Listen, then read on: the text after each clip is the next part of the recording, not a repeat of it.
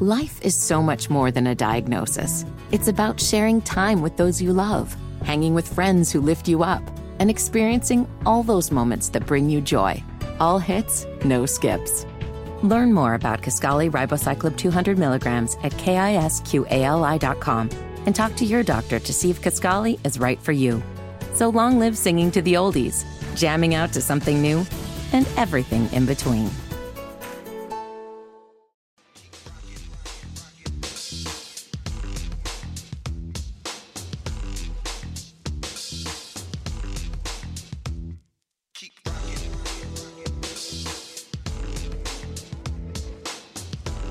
And good morning, Wake Up Squad, and thanks for checking in with us again.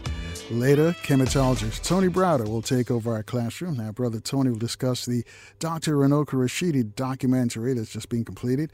Brother Tony will also update us on the Asa Restoration and the Clarke Enhanced History projects.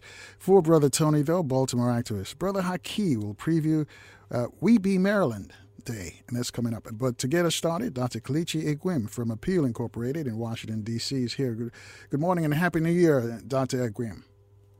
Good morning. Good morning, Brother Colin. Thank you for having us. Happy New Year to you too. Happy New Year to you. Yeah, I got to ask you. Well, first of all, you know, because we get so many new listeners every time we talk, I got to ask you about Appeal because some of the people across the country may not be familiar what Appeal is and what you guys do. Can you share that with us first? Sure, sure, definitely. Appeal, um, first of all, it's an acronym that stands for Association of People for Pan Africanist Economic Advancement Through Leverage. Um, our mission, we're a nonprofit organization based in DC, but we're global. We have members all over the all over the country and all over the world. Our mission is to organize and strategically utilize the vast resources of people of African descent locally, nationally, and globally to facilitate truly um, so true economic empowerment, um, educational enrichment to produce strong, self-sufficient, prosperous communities, and that, and that's the the key. Strong, self-sufficient, prosperous communities. We must be self-sufficient, and we must be prosperous, um, and we have to uh, do what we have to do to get there. And we have several platforms uh, towards that. Some of it is education based. We have a workshop series, which I'll I'll talk about um, today. Uh, we, we, have a, a, few coming up, really exciting ones. You know, and we, we also deal with historical, cultural, uh, political, economic, um, education. Right. You know, financial literacy is a big part of it. You know, we have a, a platform. We are organizing the first national Black credit union um, in the United States.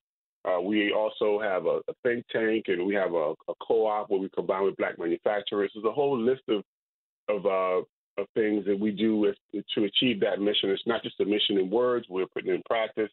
Um, and we, you know, we've been around for about uh, ten years now, um, and we're, you know, we're pushing forward, you know, towards achieving that mission. You know, this is not just for obviously a few people. This is for uh, the benefit of Black people globally. You know, and, and we're we're we're very grateful for the folks who have been part of the mission and been supportive of us of these many years as we continue to strive towards that mission of advancement and self sufficiency um, for, for prosperous communities of African people globally. All right. Dr. Kelechi, you just got back from Africa. You went to the continent, Nigeria, Ethiopia. Fill us in what that trip, those trips are like. Yes, yes. So Nigeria, Ethiopia, these are the two most populous um, countries on the continent. Uh, the population of Nigeria and Ethiopia combined is more than the population of the United States. Just those two countries alone is more than the population of the United States. Of course, Nigeria is the sixth most populous country in the world right now, and you know, in the next um, 20, 25 years or so, it's uh, projected to surpass the United States population. Very different countries, obviously. Uh, Nigeria is in the in the west, Ethiopia is in the east. Uh, Nigeria has a a long history of colonization by the British um, and it still suffers from a lot of that. Um, and Ethiopia, of course, was never uh, colonized for a long period, even though they were obviously the Italians, um, you know, tried their way. And there was, there was a battle, but they never success, successfully colonized the country. So it's a very, very different, um, different uh, population, uh, different political situation. Obviously, there, uh, the situation um, in Ethiopia uh, is, is complicated by the relationship with with uh, with Egypt. You know, there, there's there's a constant adversarial situation where you know they're trying to keep the the Ethiopians from making the uh, the most use of the of the Nile of the Nile water from the Nile in terms of you know they, they're using it for dams and creating electricity and channeling the water while the Egyptians are trying to control it like they own it. So they're constantly putting adversarial um, you know obstacles, including uh, supporting enemies, supposed enemies of Ethiopia. So it's constantly you know that going on. But but you know so these are these are peaceful countries despite um, these circumstances. Um, I love both of them. Um, Nigeria is a huge place. You know, to say Nigeria is almost like saying Africa. it's huge. You know, from from um, from Abuja to Lagos to Onitsha to um, to the, the northern region, um, Kano and places like that. It's a vast country. You know, you've got every every type of you know, it's almost like a microcosm of the continent. You have every type of terrain you can imagine. You got deserts, you have forests, you know, you have uh, savannas, mountains. Um, you know, so it's, it's quite vast and, and a very friendly people. Um, you know, Nigerians. I think there was one time that did a survey that Nigerians were the happiest people in the world. When you go to Nigeria, you, you you really experience that.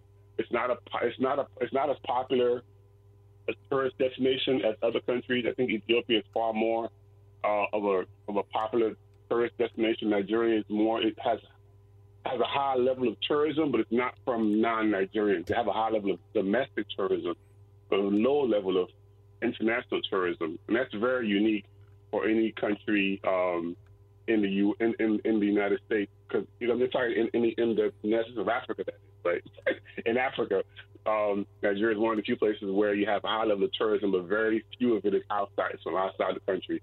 So it has a lot to offer. It doesn't really focus a lot on getting other people from outside of Nigeria to come. But um, when you go to Nigeria, you want to enjoy yourself. Um, it, it's you know it, it's, it's a happy place with a lot of entertainment, um, a lot of fun activity, a lot of festivals. There's always always something going on. Um, I always enjoy traveling to Nigeria. Um, in Ethiopia, again, a, a beautiful country. Um, you know, and these are these are both very very peaceful, uh, very um, welcoming places when you actually travel there. Even though they may have you know different impressions that the world might have of them, they're both very very uh, welcoming to people. Well, let me ask you, seven after the top, and I've been to both of those countries. Uh, in Nigeria, Lagos, Lagos Lagos to me is like New York and, and Vegas uh, combined. The city never sleeps. There's always something going on in Lagos. Explain that energy. Where does that energy come from? Well, it's it's a it's a population. I mean, Lagos is, is Lagos has a has a, a lot a, lot um, larger of a population than both of those, uh, both New York and Las Vegas. You know, Lagos surpasses them in population, so it's a lot of people. Um, you know, so we have a lot of people from all over um, the world and all over the country itself. You know, it, Lagos is, is, is, a place where you go to where you're going to hear every single language, every single culture. Is, is, everybody's represented in Lagos. So there's a lot of influence. Um, whatever you're looking for, whatever your interests are, uh, whether it's arts, whether it's music, whether it's you know food, whether it's just you know, it's just being with, with people. I mean, you'll find it there in Lagos. You know, it, it, it's a it's a place where a lot of money flows, right? It's not an inexpensive, you know, place. You know, obviously right. it's got its, it, it's high end. You know, you go to your Lekki and your Victoria Island is very different than going to to Ikeja and some other places. So you got a a, a, a broad spectrum there, but there's also a lot of history. Um, in, Lagos, obviously, you know, uh, Fela uh, uh, Kuti was was based in Lagos, and his shrine is still there. Whenever folks go to Lagos, I always encourage them to visit the new shrine. His daughter actually runs the shrine, and his um and his uh, his um sons, you know, perform there on a regular basis. And of course, and there's still a community of people, just like when he was alive. He he, he took in street street children, people that were rejected from you know for whatever reason by their families or had nowhere else to go. They still do that till today. It's still functioning in that way. So Lagos still has that vibe. Obviously, it's, a, it's the probably the biggest economic center in, in, in Africa. So there's a lot of commerce going on um, of development. They're constantly expanding Lagos. it's getting bigger, if you can imagine, because they're they're adding land by by dredging. um, and creating, you know, uh, expanding the islands that are there. So it, it's, a, it's a growing population that manages to have a growing surface area um, as well. The demand um, for housing is there and, and, constantly growing because the population is, is growing. Of course, we know Nigeria is one of the fastest growing countries um, in the world. You know, you know what's, what was interesting to me was the Marina family. I'm telling you, they've got a, a, a marina close by Lagos, and this is where you see the wealthy Nigerians live. Um, some of them, at least, live out there on, on their yachts. Uh, I mean, it, it, it's comparable to anywhere in Monaco or even out in the Santa Monica area in uh, California, with, with all these yachts and these rich Nigerians hang out there. Uh, people have a, a some some people have a, a lopsided view of what Africa is all about. But I'm telling you, you go to Lagos and in parts of Lagos, and then go to Abuja, the capital. You'll you'll have, change your mind. But I want to move stateside. Uh, at uh, 10 after the top of the hour, Dr. Kelechi, help us out here because you said you've got a bunch of workshops coming up. Before we hit the workshop, oh, I want to ask you this question because let's stay, stay on Africa for a second here. What is the difference between the African states in the East and the African states on the West? Or is there a um, difference? In, in, in, well, there is a difference. Um, it's it, and that difference is, I guess, is tied to our history of colonization. Um, you know, the the Western countries gained their independence first. Some of them did. Um, the independence sort of moved west, moved moved east, if you will. So, and that has a um, an effect in terms of the relationship that, that African, African countries have, especially with their uh, former colonizers. You know, a lot of the colonization, a lot of the, the independence movement, independence that was achieved in the West was more negotiated, right? It was more of a, you know, uh, it was more of a, um, uh, treaties and agreements.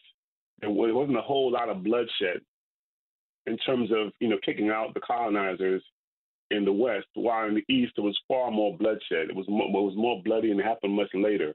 It was more of a, a demand um, than a, a, negotiation. So that has an effect in terms of those relationships.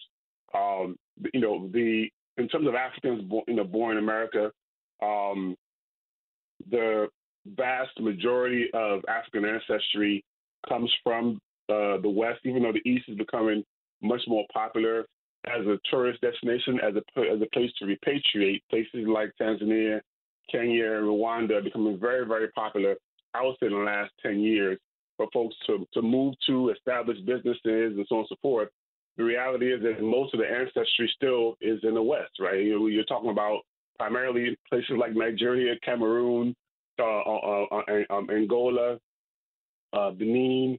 You know, these are mostly, you know, uh, places where, you know, African Africans, when they trace their Africans born in America or born in the diaspora, when they trace their ancestry, this is where it goes. It doesn't go to the east; it goes to the west.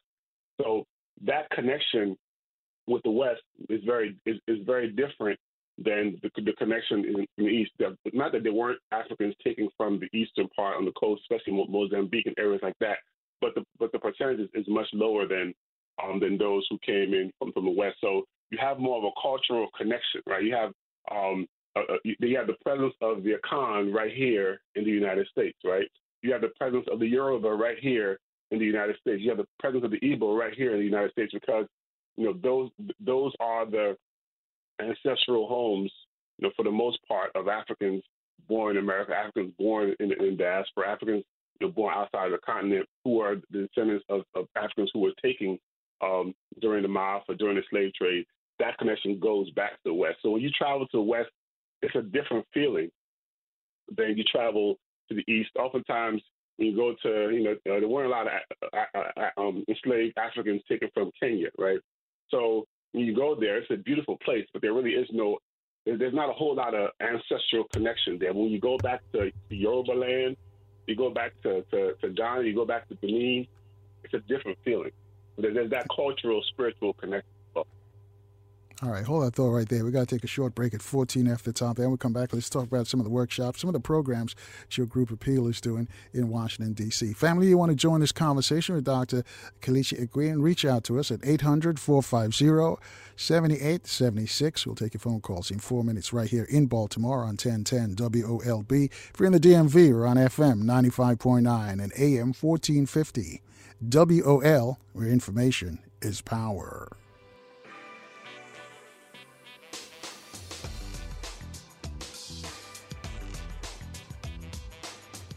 And good morning again, family. 20 minutes after the top of the hour with our guest, uh, Dr. Kelechi Egwim from Appeal Incorporated. He's the executive director of the group based in Washington, D.C. It's a Pan African group. And this year they're going to have a series of workshops. So, uh, Dr. Kelechi, help us out with some of the workshops that you guys are going to have this year. Yeah, absolutely. Yeah, we, we have. Well, not, I, there's a lot of workshops throughout the year, but I'll talk about the, the one that's getting ready to. This series is getting ready to start um, in, a, in the next couple of weeks, which is our historical culture literature series. We're kicking it off on um, on January uh, 27th with a screening of a documentary uh, about um, Sterling Brown uh, that was done by by the Haile Gerima.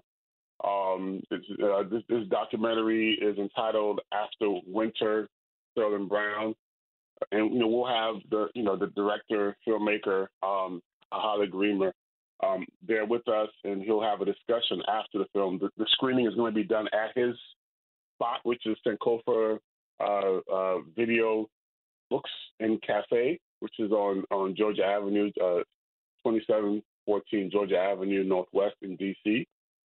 So that's going to be a um, exciting program. We we actually tried to do a screening of this uh, documentary. Of, uh, I think it was last last year we tried to do it, but because of you know the fact that it, it's still there's some property uh, intentional property rights, you know, they, they were trying to uh, preserve. We, we're trying to do it virtually online, because of that that issue, we weren't able to do the screening online, so we ended up moving it to doing it uh, in person. So folks who may have registered to try to do it virtually last time and weren't able to see it, please come out unfortunately, we, we have to do it in person, and we, we're not going to have a virtual component again because of some property rights issues um, that he's trying to protect.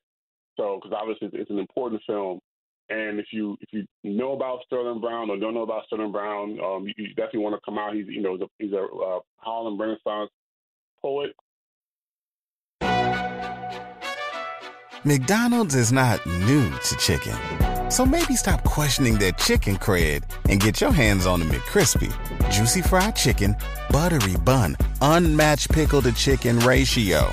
Yeah, they know what they're doing. In fact, we can honestly say they're not new to chicken, they're true to chicken. The McCrispy. Only at McDonald's. Ba da ba ba ba. Life is so much more than a diagnosis it's about sharing time with those you love, hanging with friends who lift you up, and experiencing all those moments that bring you joy. All hits, no skips. Learn more about Kisqali Ribociclib 200 milligrams at kisqali.com and talk to your doctor to see if Kisqali is right for you. So long live singing to the oldies, jamming out to something new, and everything in between. That we should know is very influential, especially um, you know, uh, right here in Washington, in Washington D.C., Howard University, uh, where he was for many, many years. So, um, you know, that's going to be on the 27th of January. You can register all these workshops. You can register. Go to appealinc.org, click on events, you can register for these workshops. Again, that's appealinc.org. Click on events or appealinc.org slash events. Um, that'll take you to where you can register for these workshops. So um, after that, it's, we're going to have an eight-week series, you know, following that particular program.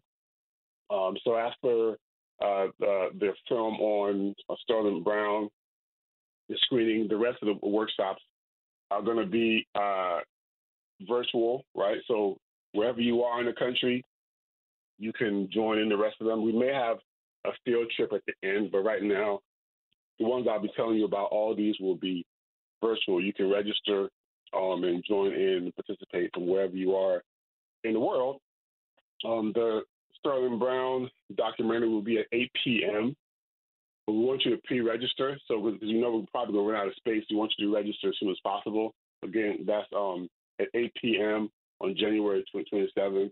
Uh, that's a Saturday, right? Um, and go to appealinc.org slash events to register for that. The rest of the workshops are going to be at 11 a.m. Eastern time, and this is all Eastern time I'm giving you.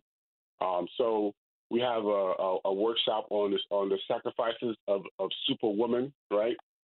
We know you know so much is demanded of our sisters. You know they, they play such a, a vital, critical role in our community. Oftentimes they they feel they have to be that superwoman, right? We all know the song, um, but it's it's important to recognize that there are um, effects on our women that with that persona, effects on their health, you know, uh, physical, mental, and so on and so forth. Um, so we have uh, Dr. Uh, uh, Sullivan, Sullivan uh, Dr. Uh, Andrea Sullivan is going to be speaking with us about that. She has a book called The Sacrifices of Superwoman, right, which focuses on primarily um, women of color and and the effect of having that persona sort of you know put on them because of all that they have to do. It's a very important topic. Uh, we have to have healing. We have to have balance. So we, we, that's going to be uh, the, the, topic for um, the workshop for uh, that's February uh, third, and that's going to be virtual. Again, same you can register for all these workshops at the same place. Um, and then we're going to have Sister Nkechi Taifa. I'm, I'm, sure you've had her here. Um, she's she's one of our uh, our foremost experts and warriors. The reparations movement has been for for a very very very long time. Um, and she recently attended the uh, the conference on reparations in Accra, which is the, the first uh, first of its kind done on the continent, uh, which was attended by all the major players in the reparations movement, which is not just based in the United States, but it's global, of course. Um, so she's going to give us an update on that on that conference um, and a few other a few other issues as well. Um, she'll talk she'll talk about you know some of the um, the grassroots and movement and justice reform issues related to reparations. That's going to be on February 10th. Again, all these other workshops, as I mentioned, are going to be uh, 11 a.m. Eastern Time. Again, virtual, right? And then after that, we have uh, uh, Baba Oba Shaka. Um, Baba Oba Shaka is, is known for his um, his work, especially dealing with you know the relationship and balance really between in in, in, the, in the African family, especially between uh, men and women. You know the the the um, the archetypes, if you will. So he'll be talking to us about the the twin uh, uh, twin lineal African family model of male female equal empowerment. Right. We, we know that you know this society that we live in is always trying to put us together um, and, and bring confusion to make us feel we're in competition with each other. But that's not the African way. You know, the African way is balance. You know, so he's going to talk about um, that model in African societies and how we can apply that, how well how it was applied and how we can apply it today. Right. Very very important workshop. That's going to be on February um, 17th. After that, we're going to have um, the history of of discipline and corporal punishment in schools done by uh, Mama um, McKinney. Mama McKinney is actually she's the chairperson uh, in appeal of the Historical Culture Literacy uh, Series Committee. So she, you know, she she's the one that really um, oversees putting together this particular series. She's going to be doing that, and she's been in education um, for a very long time, and she also has been working with the rites of passage programs um, for women and, and, and girls and boys for a very long time. She's very knowledgeable on on this particular subject. It, it, it's all interrelated. And then, and that's on February 24th. And then after that, we'll be honoring uh, Dr. Bernida Thompson. Um, she is the the founder of, of Roots, uh, both the, uh, the public charter school and the Activity Center, which is a private school, uh, independent African school. Um, she's been, you know, doing that for 55 years, and she recently retired. So she's going to be, you know, with us, and we're going to, you know, get the, the, the wealth of her wisdom from all these many years of educating African people, you know, uh, educating people, you know, from an African perspective, right? Educating our people from with, with African culture, our children with African culture. So her 55 years of, of um, education and service has been a benefit to all of us. So we'll be honoring her on that day and hearing from her, hearing her journey, how she got started, um, and how she sees the whole African centered education movement. So that's going to be on March 2nd. Um, I know there's a lot of workshops, and, you don't have to remember all of it. You go to appealinc.org events, you can see it. you know, then we'll, we'll, have an update on Africa Town um, from uh, Dr. Uh, uh, uh, um, uh, Zakia. Well, what she's also doing some work with the University of Uganda. That's on March 9th. Um, and then we have uh, Dr. Gerald Horne coming on on a March 16th talk about uh, uh, a new book on racism and racialism, um, radicalism in Washington. So there's a lot of workshops. Uh, and, let me just jump in here at 30 minutes at the time. But Dr. Horne will be with us next week. But I want to ask you a, a question about the, you create a, the Black Credit Union. Can you explain why you guys decided to create this, or is it in creation? Where are you on this? Right, right. We are we are in the process of, of, of getting the charter uh, for the First National Black Credit Union. Uh, it's important um, that we get the most of what we already have. Um, black people, you know, we, we, we all know about the uh, the, the, whatever it was, 1.3 or 1.8, you know, trillion dollars that black people, you know, uh, purportedly, purportedly spend spend every year. But we know that, you know, black people have jobs. We have, you know, we have bank accounts. We, we have folks who are at the bottom of the economic ladder and folks at the top of it. You know, a, a broad, uh, diverse people. But end of the day, if we're not keeping our money or putting our money, even even you know having our money function, because when you have your money in a bank, the bank is benefiting from your money being there. They're using your money to leverage, to loan and and and and, and, and invest in and support whatever they want to support. Just by you having your money in their bank, they're using your money. Imagine if we if we had, if we had a, a an institution where we could collectively have that money not necessarily doing anything different other than having it in our institution where we can now use that as leverage to support uh, the things that we want, the, the, organizations that we want, the businesses that we want, the things that we need in our community. And that's the idea. In order for us to control our economic um, destiny, we must have an, institution that has the capacity to do that, that is being that is owned by us, run by us, and is for our benefit. You know, so that that economic institution is critical to be, to be able to achieve many, many other things. We talked about our mission earlier. That mission has to be financed, right? You're going to have to support those those efforts, those those other institutions that are going to be needed to achieve that mission. So the uh, the National Black Credit Union is, is, is an uh, um, opportunity to pull together resources that we have as African people, not by us asking somebody else for something that they got, but by us maximizing what we have. You know, if, if we can, if, with that institution, we can now channel you know, that leverage towards important efforts, uh, organizations, businesses that will revitalize and truly create the type of uh, self-sufficiency that we need in, in, our community. So we are in, a, in the process of organizing uh, that credit union. Um, you can go to again appealinc.org. You know, as a, as a member of Appeal, we, we encourage our members, and most of our members are involved in that in that effort. Um, and you know we, we've, we've gone far. We've raised you know almost three hundred thousand um, dollars towards that effort. So you know we're, we're making progress. You know hopefully we'll, we'll, we'll get to a point where we can now uh, offer the credit union folks we can folks to just join in. But right now we're in the building process, and we need African people who feel as if we need a credit union. We need a financial institution to join us because at the end of the day we're doing this for everybody. We're not doing it just for us. We're doing it for, for Black people everywhere. It's something that everybody will benefit from when it's when it's done and operating, everybody will benefit from it. So we would like folks to get involved at the ground level, right, to help us build it for it to be stronger. We need we, we need not just your, your treasure, but your talent, right? Um, but it's, it's very important to our overall mission because we have to be able to fund Right, and, and, hold that thought right there, Dr. Kelechi. We got to take a short break here. When we come back, though, I'll let you, I want you to expound on that because you know there's some segments of our, uh, our, people who feel that when you're dealing with money, you, are rolling like the oppressor. You know that we, we should be, we should always be uh, uh, uh, looking for money. We should be poor.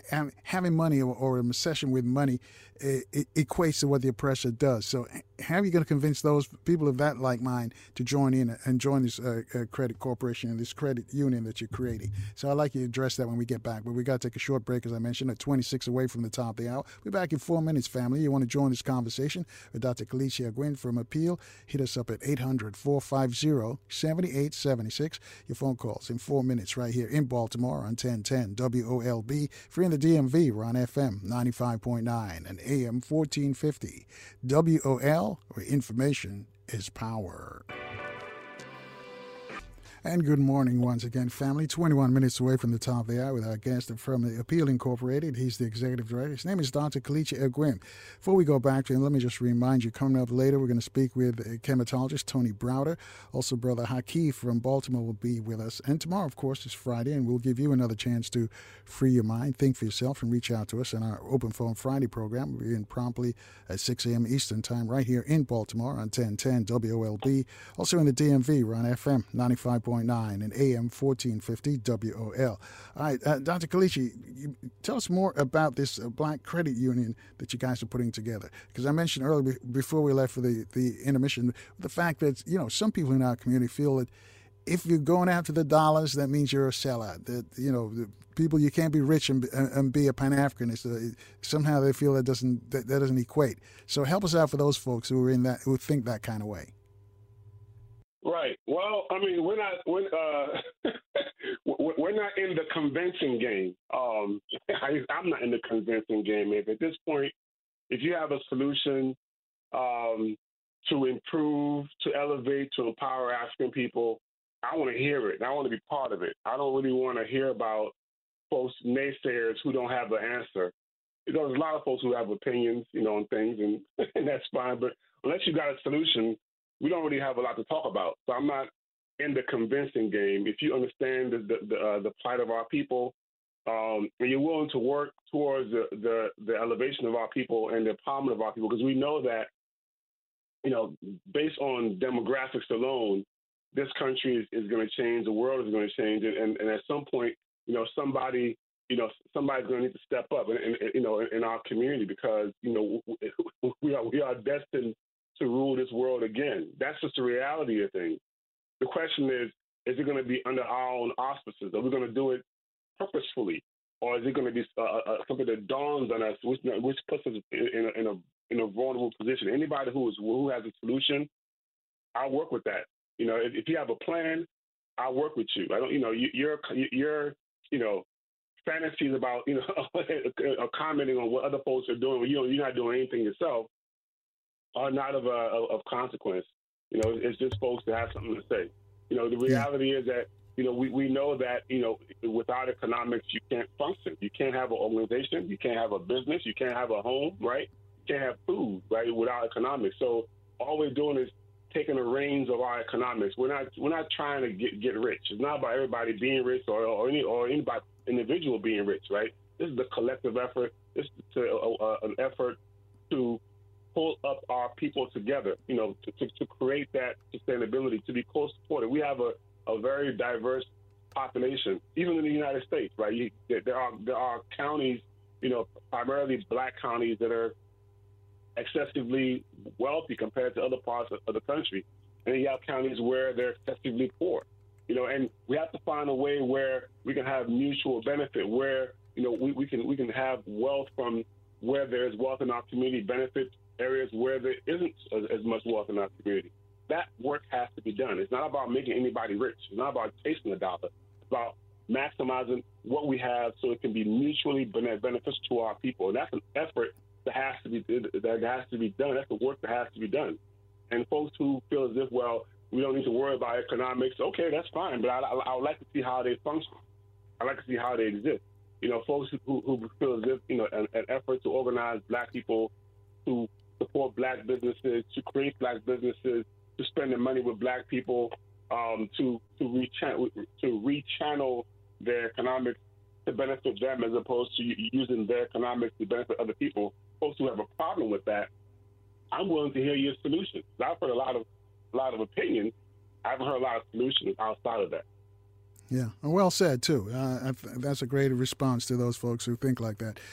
Tell us about the co-op though that you guys are working on at 17 away from the top of the hour. Oh, absolutely, yes. We, we, this Saturday, you know, you know, co-op is this Saturday. Um, if you're in, in, in the DC area, and, you, and the products, the products from a co-op can be gotten um, online as well. You know, of course, you got to get it from the manufacturer, shipping. But if you happen to be in the DC area, you can, you can get the product directly um, you get the product directly from the co-op. Um, so uh, 2015 Bunker Hill Road, uh, every first and third Saturday of the month. So the co-op is a partnership with black manufacturers from all over the world, primarily all over the country, right? But the idea is that we know that black people make a lot of things that we that we use, right? I mean, products that we use, you know, personal care products, everyday stuff, stuff that you're gonna you, you you'll probably use ten times of today, right? I'm talking about you know everything from bathroom tissue to to toothpaste to to deodorant to detergent, um, just everyday stuff that you use. And this is these are consumables that, that we, we have to use out of necessity, right? These, these are things that we're always going to buy, and we partner with black manufacturers from all over the country all over the world you know, that make these things because we have to make what we use. It's a real simple concept. We have to make what we use and we have to again use what we make because if if they make it and we don't patronize it, we don't support it, we don't use it, guess what? Nobody else is gonna. You know, uh, white folk, you know, all these other folks aren't gonna. They don't have to boycott black black businesses, black products. They don't have to have a campaign to not buy black. They don't buy black. so they're already they're already there. We're not there, right? But they are. So you know, and oftentimes we follow their trend. We feel as if their their ice is colder. So if we don't support ourselves, nobody else will. It's really that simple. And, and then we'll complain about, oh, ain't no black folk making socks, or there's no black folks making making making soap. There's no black folks making whatever, right? But they were making it, but we weren't supporting it. So here we are, bringing forth a solution. You can actually go and buy these products. We're not talking about pre-ordering anything. You come and you pick it up and you can leave with it. It's everything you're going to need during the course of the, of the month or week. Personal care products for your family, manufactured by Black people, by African people, who in who in turn um, employ African people in their in their businesses, who in turn create opportunities in their individual communities. This is how we change our relationship with the system. We must put ourselves in a position to be able to empower black manufacturers of essential household goods. And that's what the co-op is about. That's what we specialize in. Everything at the co-op is made by black people. You don't have to read the label and look for the, the you know the, the black lady you know symbol or, or, the black queen symbol or the or, or the name. Everything we everything we sell at the co-op is made by, by by black people. And we also have the the Black Seeds calendars, limited supply for 2024 you haven't gotten your Black Seed calendars, you can get them at the co-op. Um, and, you know, and, and you know, w- during the, the warmer times, you know, it's a little cold, you know, this weekend, so we're probably not going to have the farmers market. But, but you know, probably um, back when we get to February, we'll probably have the farmers market come back. But you know, we have that as well. You know, we, obviously folks come for the vegetables and things like that. But definitely personal care products. You know, we have products from um, from Herbal uh, Results. You know, he he, uh, he has a whole line of products, including the olive leaf extract and the um, the moringa and cilantro products. So we have you know uh, teas, you know um, uh, moringa. We got we have a whole variety of of of, of I would say superfoods, right, that are available. In addition to you know the detergents and, and all the other things that we have. So it's, the co-op is about supporting black manufacturers because we have to make what we use, especially things we use every day, right? And we have to use what we make. Let me ask you this though: is is it difficult to to get some folks to understand that concept of recycling black dollars, which you just mentioned? Um, I, I don't think it's difficult to understand. I, I think it's, it's it's, it's simple. I mean, I think there are people who who uh, maybe have a vested interest in, in in other things. You know, who have a who have complications in their own lives that that prevent them from from being able to support black. You know, a lot of folks got you know white mothers and and, white wives and, and white husbands and, and, other types of complications that make them you know, make it difficult for them to say, hey, you know, you know, we, we really need to support black people because they feel they're turning they're turning their back on some part of their family. Maybe that's what it is, but it's not an easy, it's not a difficult concept to understand. I mean, everybody else does it every day. You know, everybody else understands uh, how, how, group economics works, and they, and they operate that way without apology. We're the only ones that have to make excuses for spending money with black people. Let me jump in here and ask you that because that's exactly what Dr. Claude Anderson's been teaching us for, for decades now uh, about recycling our black dollars, uh, acting as a group, buying as a group. Why is it so difficult for some people to understand that concept? Like I'm going back to my original question too. Why is it so difficult? Because some people will just don't trust the fact that it was made by a black hand. You know, they, as you mentioned, they think the white man's ice is colder how do we how do we bridge that gap? How do we reach those people who are still holding on fast to those concepts? Well, by by giving them opportunities to see the see the alternative. I mean the you know the um the trauma right. This is part of our trauma here in America, right? This is the the, the trauma of, of enslavement and, and post enslavement trauma, um, which is was intended to and has effectively taught us not to trust each other, right? So we have to build trust. And you don't build trust by talking about building trust. You build trust by creating opportunities to build trust. So this is it. This is us providing an opportunity for us to build trust. Come and see these products that the African folks are, are make are making for you, right? Come and try them out. Come and use them. If you know if you're not willing to take that step towards your people, then there's nothing we can really do, you know, for that individual. But I think we have enough people who are willing to to break that that, that trauma chain that continues for generations to generations. We must build relationships. That's why we have the, our uh, some of the workshops that we have, especially dealing with financial literacy. You know, much of it, for instance, you know, uh, workshops on the susus is about building trust, changing that relationship. I mean, I, I personally know black people, and I know you do. You know, who won't? Get, it's not just about products. It's about they don't trust black doctors, right? they won't go to a black lawyer, right? They just believe that black people are just incapable of providing services for them, and and and and that's that trauma. And we have to break that cycle by by uh, providing opportunities to break that cycle. You know, showing them that this can actually work. Black people can actually come together, work together, and be successful and prosperous. We must. How, how do you, but how do you see that? That why they don't trust you know, looking in the, the mirror and don't trust a black doctor or a black uh, attorney. You know, you, have heard them say we got to go to a particular kind of attorney. The, the black lawyers can't can't handle their business. Is that all based on self hate?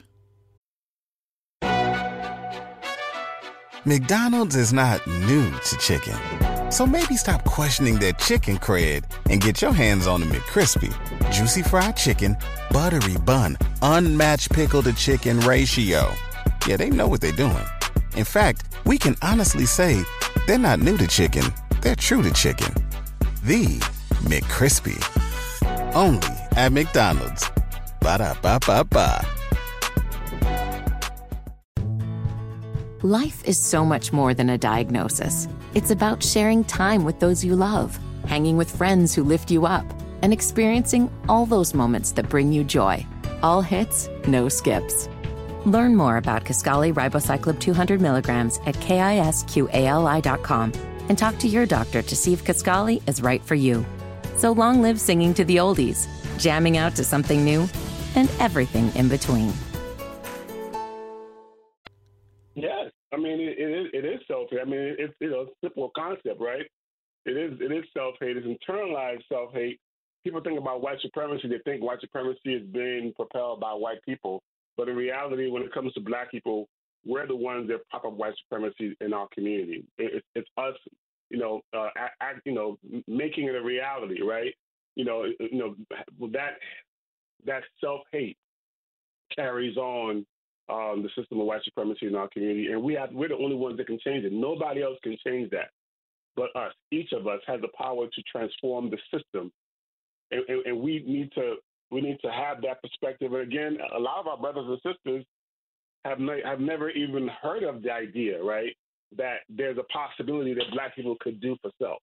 I mean, you know, they they they haven't they haven't you know been in in, in an environment where it's been actualized. So for them, it's hard to really um, believe, right? And, and some of them again, have n- never even heard of the idea of it. And that's not just in America, that's globally, right?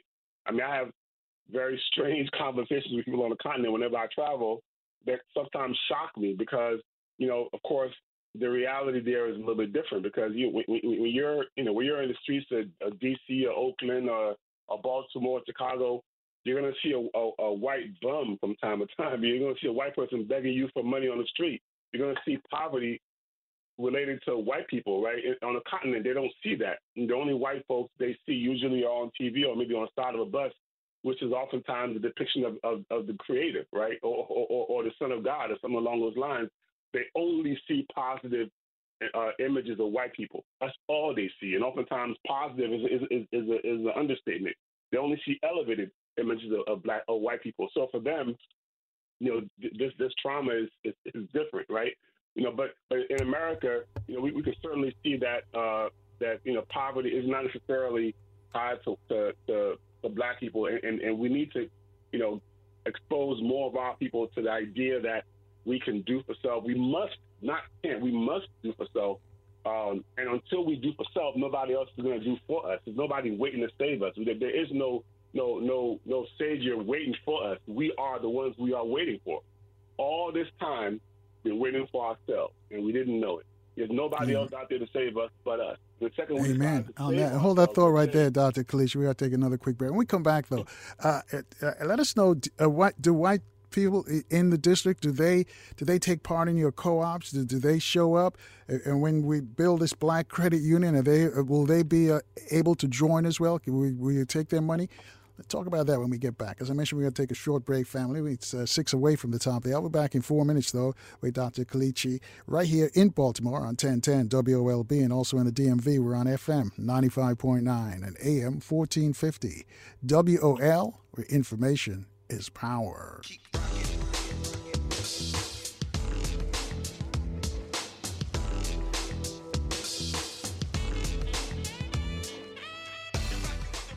And good morning again, family. Minute after the top of the hour with our guest, Dr. Kelechi Egwim from Appeal Incorporated. He's the executive director of the chapter in Washington, D.C. And momentarily, we're going to speak with a Baltimore actress, Brother Haki. But right now, uh, before uh, uh, uh Dr. Egwim responds to my question, Mark in Baltimore on line two has a comment or a question for you.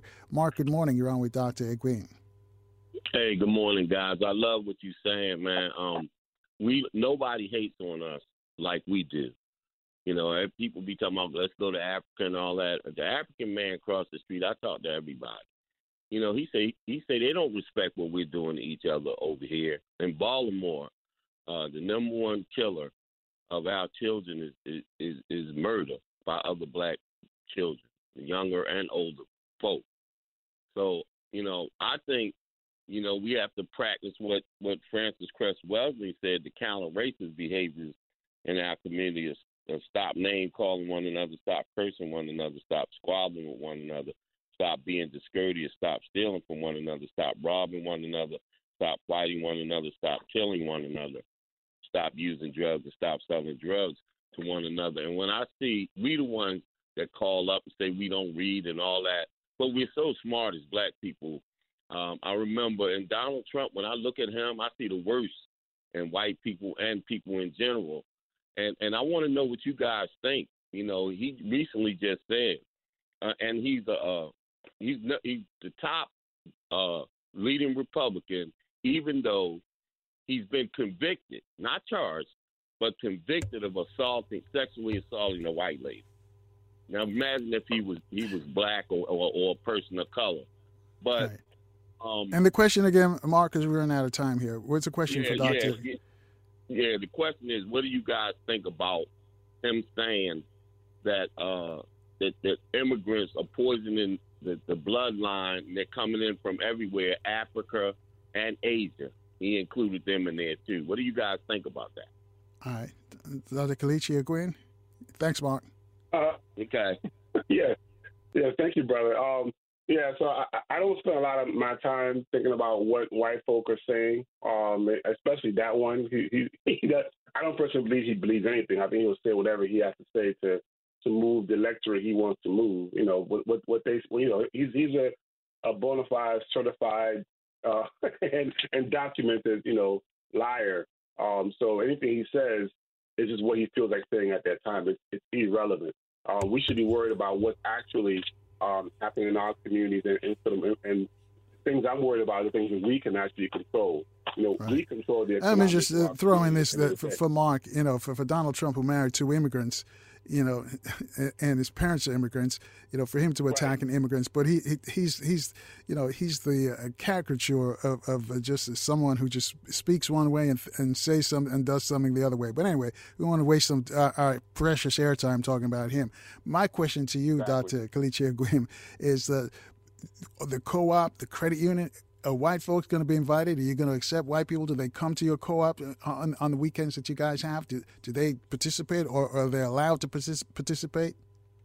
Oh, I mean, no, as long as their money is green, they can come to the co-op and spend their money. I mean, they, we're not selling their products, so they, they want to support black manufacturers. I mean, really, we support their manufacturers all day long. So I'm, I'm, I'm, I'm, I'm more than welcome um, them to spend their money. The reality is they don't.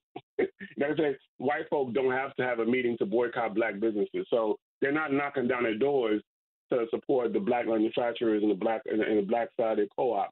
You know, but you know, occasionally, you know, one or two of them come in and they spend their money, and as long as the money's green, right, we'll take it. You know, we're not the, the kids that we're not dependent on them, whether they come or not. We're there, right? And, and every once in a while, you're to have a a look a, a looky loo, I guess you could say, they might have heard of us or or just seen us or whatever and want to come by and just they don't buy anything, they just look around and and walk out. That happens more often than not, you know. But again, we're not focused on what they're doing. We're focused on what we're doing, rechanneling the resources that we have in our community, supporting each other, creating opportunities for each other. Um, the Nguzo Saba, of course, the, the principles of blackness, which are also the seven principles of Kwanzaa, is about you know changing our relationship with the system, and we need to support each other and, and build for each other. As long as we're supporting each other, building for each other, supporting each other's efforts, and building towards towards our own future, I'm not really I'm not focused on, on what they're doing or, or what they're not doing. They're always going to do what's, what's in their benefit. We need to start doing what's in our benefit. Focus on All it. Right. Uh, uh, Dr. Kelechi, before we let you go, how can folks find out more information about all the programs that you have going on? Is there email? Is, is there a phone number? Contact information? Um, yes. Well, the the, I, the, the best I would say the, uh, the best uh, place is to go to appealinc.org. That's a p p e a l i n c dot org. That's the best place. You can find out everything about Appeal, what our programs, our workshops, the, the co-ops, so on and so forth. You can also find us on social media, uh, and, and every social media platform, it's Appeal Inc. It's at Appeal Inc. Basically, if you type in at Appeal Inc., uh, that's at A P P E L I N C on you know Facebook or Instagram or whatever. All of them, you know, you'll find us. You know, we'll be able, you'll be able to keep up on what we're doing. If you, if you do want to send us an email, you can send an email to info at appealinc.org and somebody will respond to you. That's info at appealinc.org. But appealinc.org is, is, is pretty much the central place where you can get information about Appeal. Again, we're on social media, and we will definitely respond to your email if you reach out to us. All righty. Thank you, Dr. Kelechi Egwim. And thank you for the work that you do, especially in the Washington, D.C. area. Thank you, sir. Thank you. Thank you so much. Thank you for having us. And thank you for your audience uh, for tuning in. All righty. That's Dr. Kelechi Egwim from Appeal Incorporated. He's the executive director. His chapter is based in Washington, D.C. Let's turn our attention to Brother Haki. Now, you may have heard Brother Haki on the radio, but you don't know his background. He's more than just an activist in Baltimore. Brother Haki represents several organizations. He's president of the Teaching Arts Institute. He's treasurer for the Baltimore Community Chapter of NAN. He's also parliamentarian board member for the Maryland Black Caucus Foundation and a board member for Operation Frederick Douglass on the Hill. And of course, he's a, he terms himself as an independent thinker, an organizer, and worker. Brother Haki, Happy New Year. Welcome back to the program. Yes, and greetings to you, Brother Carl, and uh, thank you, and thank Brother Dr. Kelechi. They doing some good work with Appeal. I made it to the dinner uh, that they, they do every year uh, a few months ago. So, uh, but yes, Carl, uh, thank you. Um, yeah, and that, I, I try wait, to. Wait, wait a second. Did I leave anything out, uh, Brother Haki? Well, no. I, I, mean, and that's what I was going to add on. Just I, you know, sometimes people give themselves all kind of unique titles. I just say I'm a worker, a thinker, and organizer. So that you know, Dr. Carter G. Woodson said we we need more workers, right? And that and that's the challenge that we have people intellectualizing issues, and you know, we we just need to get out here and think and work. That's what we do, right? All right. Uh, so you, there's an event going to take place. We be Maryland. You know, a lot of pushback of this. They, they said it was grammatically incorrect. We be Maryland. So, you know, it, it's it, the phrase is ebonically done. First of all, tell uh, us why why is we be Maryland? Because you know, no, you know, yeah. we we're, we're not supposed to be embracing the the. the uh, the, the, the I guess the the conqueror or the oppressor's uh, language. So, uh, right. Uh, but you know, again, it's ebonically done. So why why that title and what does it mean?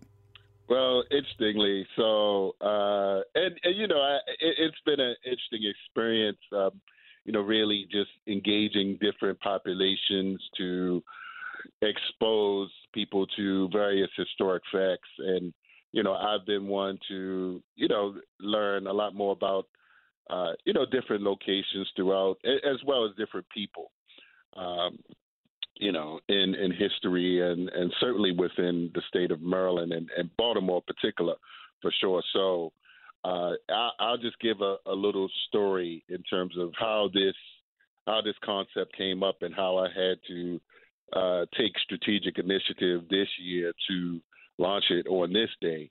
Uh, so last year, about this time, uh, probably a few weeks, maybe in the, in the, before the new year.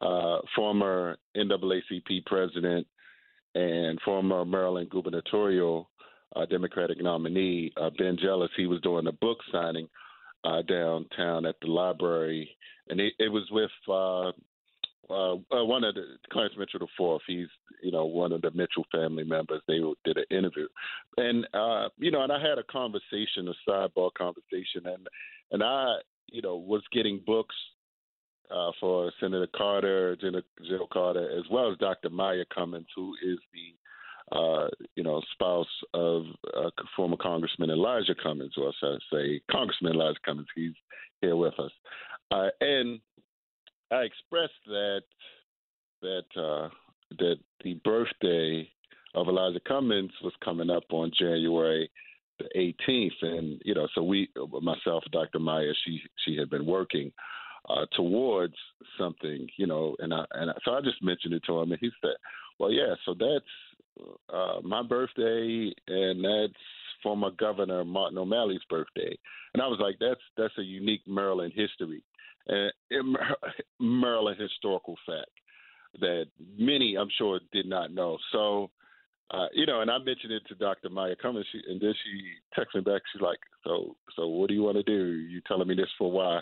And I was like, I said, "Well, I don't know, but let me think about it." And so, what what uh, later I assumed and thought about, or realized, shall I say, that uh, Wes Moore inauguration also was on January the 18th, and so uh, for me, I just you know, Carl, I learned, and it's almost like automatic now when I'm trying to put together like a type of event or something or anything. I always use um, you know just uh, type of abbreviations or something, or t- try to make it simplified. So I came up with W for Wes, E for Elijah, B for Ben, and M for Martin O'Malley. Now, again, now, and that's why I mentioned Carl to mention my different hats because I, you know, sometimes um, I'm not acting always as as myself. I'm not always thinking, you know, like I'm I'm sort of uh, attempting to leverage the different, you know, organizations and relationships that I have to kind of have like a collective vision, right? And, but sometimes not everybody sees your vision at the proper time, and so sometimes you know you you have to be the one to take unique action, and so so uh, you know just in terms of my experiences, I felt you know this is an opportunity to. Uh, you know, both. I'm, I'm, thinking about, you know, the Teaching Artists Institute as well, because we are, you know, a historical, cultural a tourism uh, company, and you know, so we've done some operations throughout the United States. But in terms of Maryland, we've done some different things. And so I just thought this was an opportunity to create and build alliances and uh, to build a network, to build a network of right. people who may not be aware. Yes. And hold that thought right there because we're going to take a quick break. When we come back, though, I want to speak sure. to the, one of the people that you mentioned. That would be the, the governor. Let's start at the top. The governor, Wes Moore. Once you give us a, what you think, uh, what, what, sort of grade would, would you give him after one year okay. in office? Okay. Family, okay. you want to join this conversation with Brother Haki? Reach out to us at 800 450 7876 at 14 after the top of the hour. We're back in four minutes with your phone calls right here in Baltimore on 1010 WOLB. In the DMV, we're on FM 95.9 and AM 1450. WOL, where information is power. And good morning once again, family. 21 minutes after the top of the hour with a Baltimore activist, Brother Haki. You've heard him on here several times before. And he's got a, a program, initiative actually, uh, tells about We Be Maryland campaign. And this is what we're discussing this morning. And before we left for the break, I was asking him to give the governor a grade. The governor has been in office for a year now. And, you know, some people think that you know, people look around and say their lives haven't changed, haven't seen much difference. Some people say, uh-huh. you know, it's all symbolic. Some people say he's doing a good job. So, uh, uh, Brother Haki, what grade did you give the governor? Well, well, I'm going to say I'm going to say he's doing a good job. Uh, I mean, so and I, I, I, you know, I try to listen to different, you know, uh, positions. You know, like uh, even like the Republicans and you know, even you know, you have some black, for instance, you know, radicals or so they they call themselves leftists and and things of this nature. And so, I, I you know, I try to you know just try to see if people are being realistic, like in their assessments of what, for instance, someone can do in a year. And you know, for me, I mean, I'm not like in Annapolis, like all the time, like everyone, like like many others. But you know, I I've come to realize that when people are, are talking about, well, what what you know, did he he didn't push reparations yet, and uh, you know, this kind of conversation, I'm I'm just thinking about you know these different committees. I'm thinking about. I mean, yes, the the Black Caucus is 65, 66 members in the state of Maryland and I'm just thinking like you know how he has a lot to think about in terms of the whole state of Maryland, and you know, he, granted, this is just one year, Carl, and I mean, then there was a recent article that the, it's called the Baltimore Banner.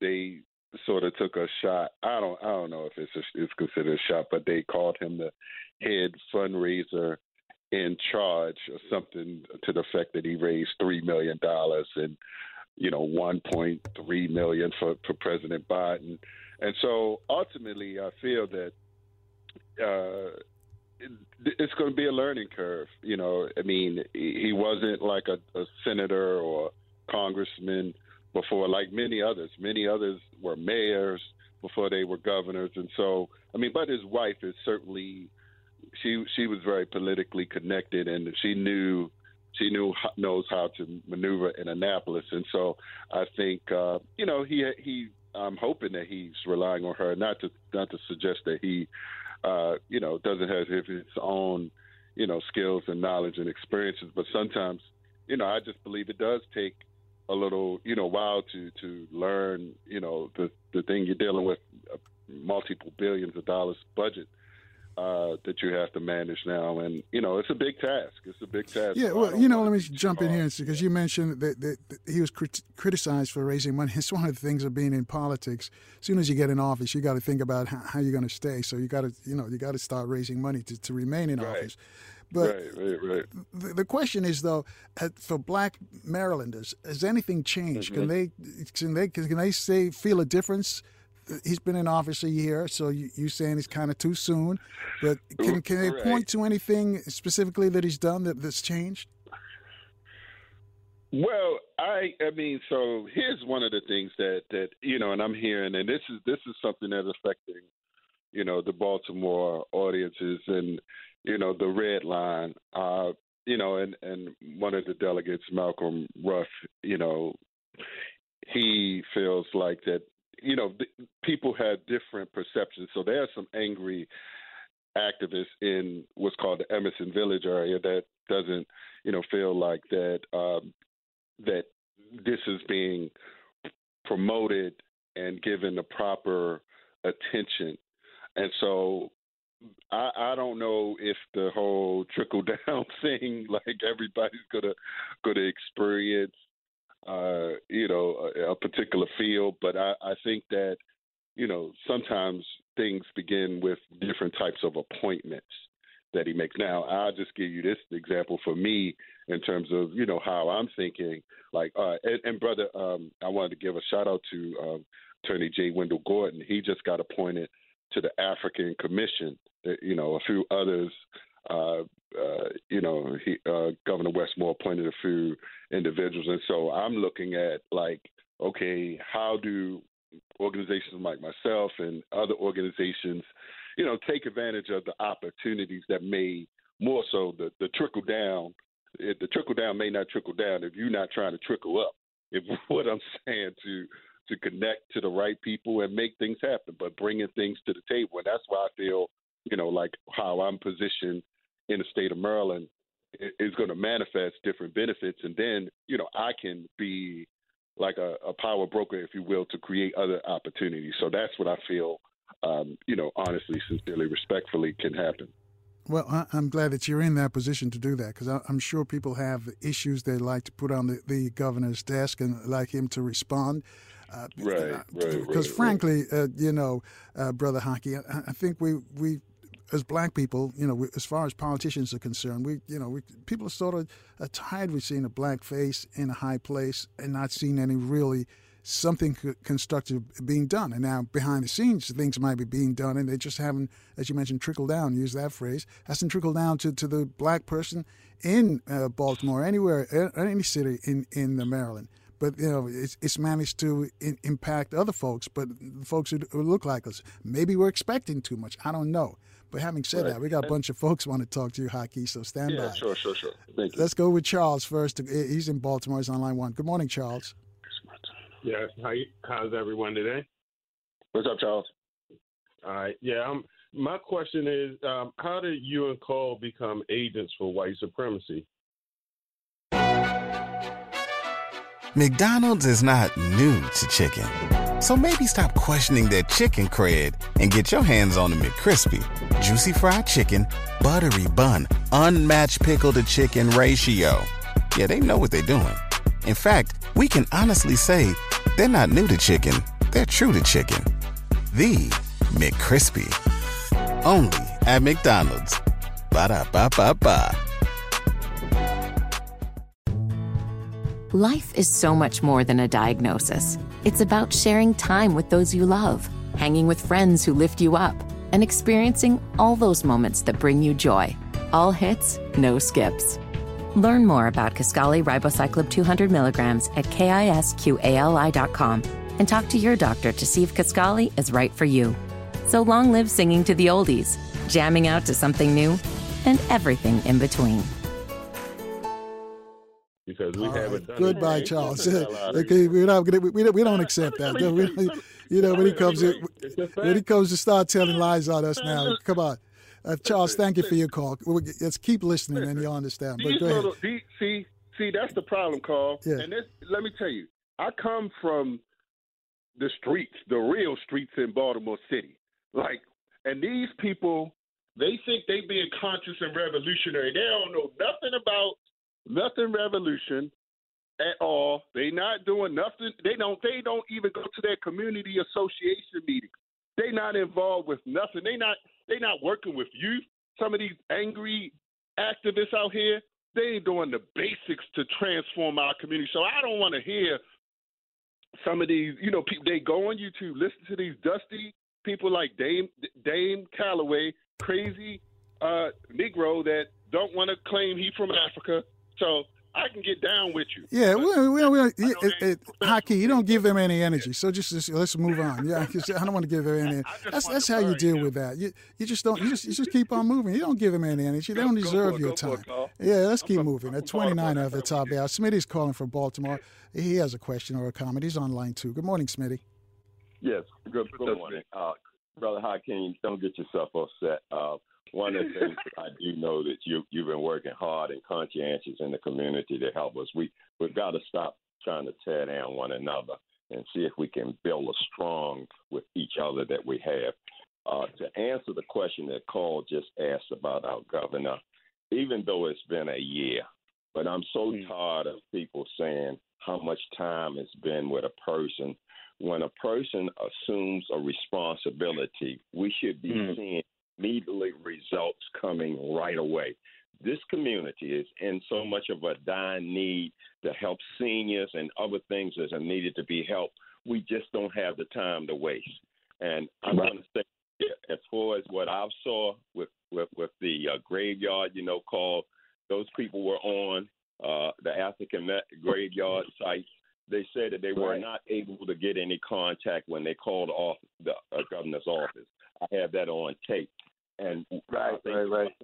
needs to beef up the response that is needed to communicate with affairs that communities are having problems with. We need more of a visual concept and whatever we need to do to help this governor to understand that vision that we need.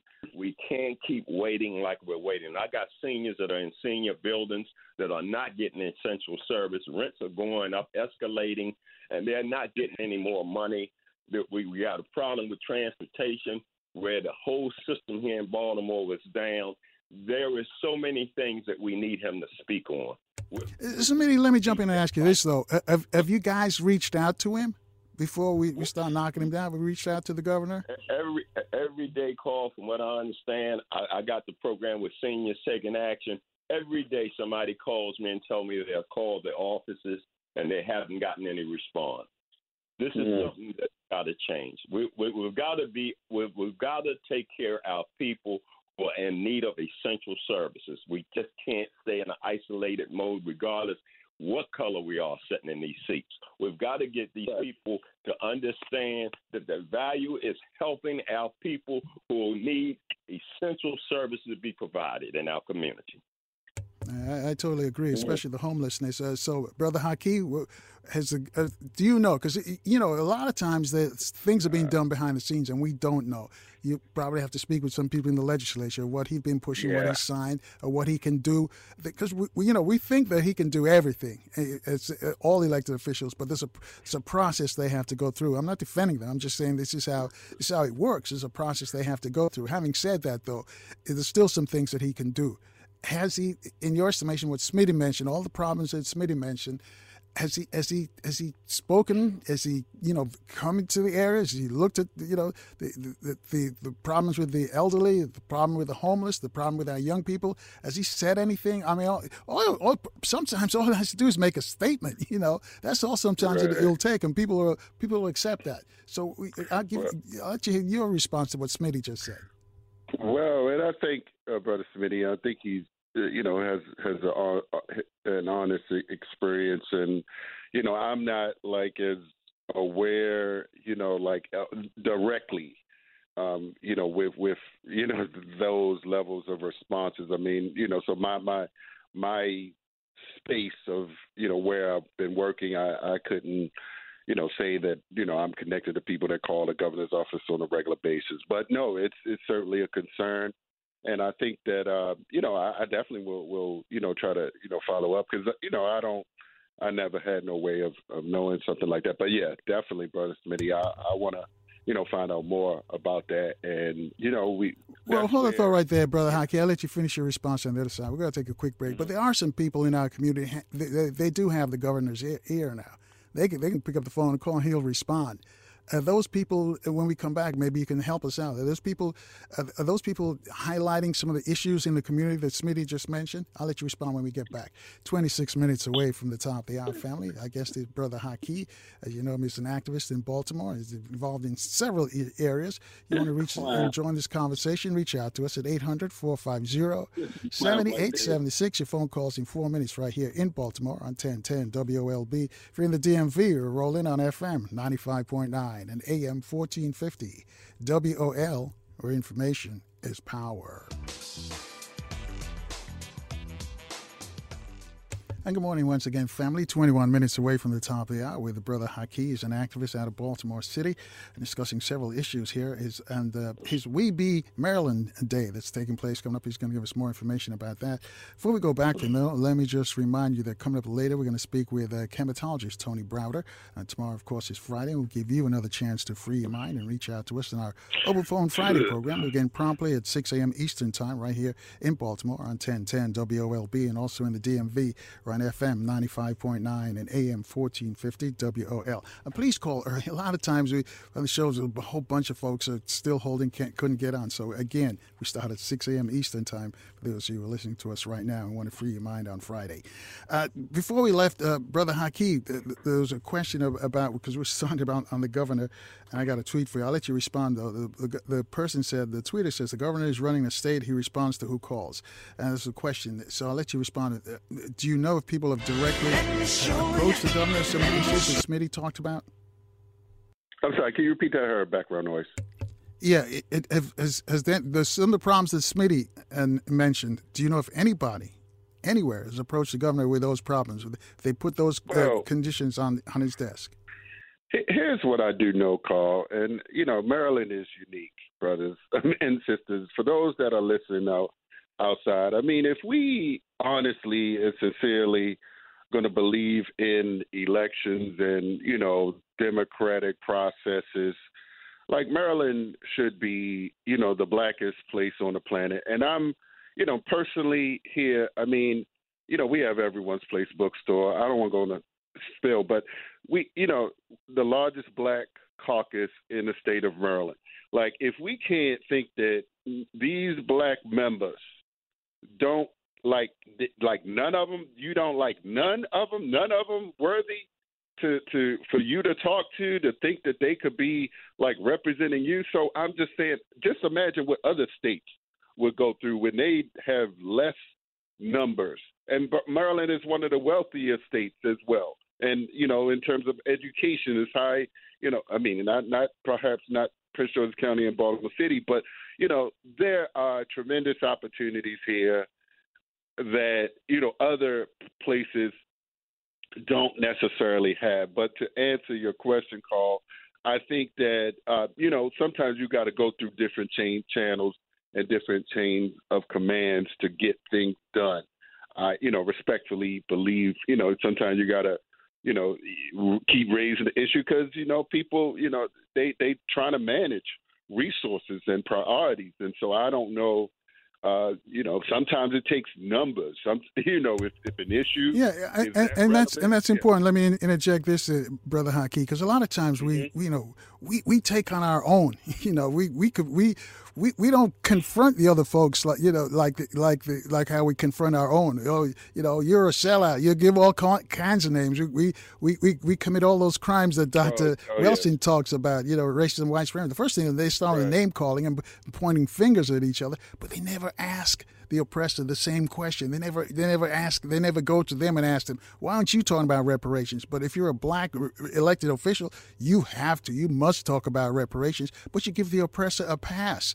So somehow we've got to expand our minds and understand how the system works and, and not expect all, all all the time an HBO help a brother out from from a, a black person, whether it be an electrician, a doctor, a politician, because they that's the job. That's what they have to do. So once we understand that you know the, the governor his, he is a politician, and you know mm-hmm. he's supposed to be represent. We voted for him, so he's supposed to represent our needs. But that's not giving him a pass. We just need to keep it, keep it, you know, keep it knocking right. on his door and let him know there are some issues that, that, he needs to address in our community. And I think that's where we lack. Instead of doing that, we're, we're, we're calling names and pointing fingers about what he's not doing and he's who's a sellout and who's not a sellout. And usually the person who makes those uh, uh, complaints, they're, they're the biggest sellouts. But I want to move on. I don't want to dwell too much sure, on sure, that because sure. you have an event tonight in Annapolis. Can you talk about that? Right. Thank, thank you, brother Carl. And and uh, you know, definitely. So yeah, we'll be there's a black pizza place on Main Street, 133 Main Street, 5:30 to 7:30 uh, p.m. and uh, we're going to give actually a few community awards and you know many uh, a few community awards. One to Councilwoman Phylicia Porter. Uh, she's in the 10th district. She's the one that's uh, in the Brooklyn area. uh, uh, and Dr. Miriam Summers, the president of the Baltimore Community Chapter of NAN, National Action Network, as well as the fifth generation descendant of Frederick Douglass, Terrence Bailey Sr., um, Operation on a Hill in the Eastern Shore. So, and uh, we'll get a citation from Dr. Uh, I'm sorry, Delegate Donnie Tavares, uh, legislator in Annapolis. So we'll get a citation recognizing we be Maryland uh, launch, shall I say. It's not a particular day until the governor uh, acknowledges it. But you know, I, I did my due diligence and planted the seeds, and you know, possibly the first lady may arrive. So we're still negotiating on that, but that's this evening, five thirty to seven thirty. All right, 15 away from the top there. You take tri- uh, trips, you take students uh, across the country, you also take trips to the continent.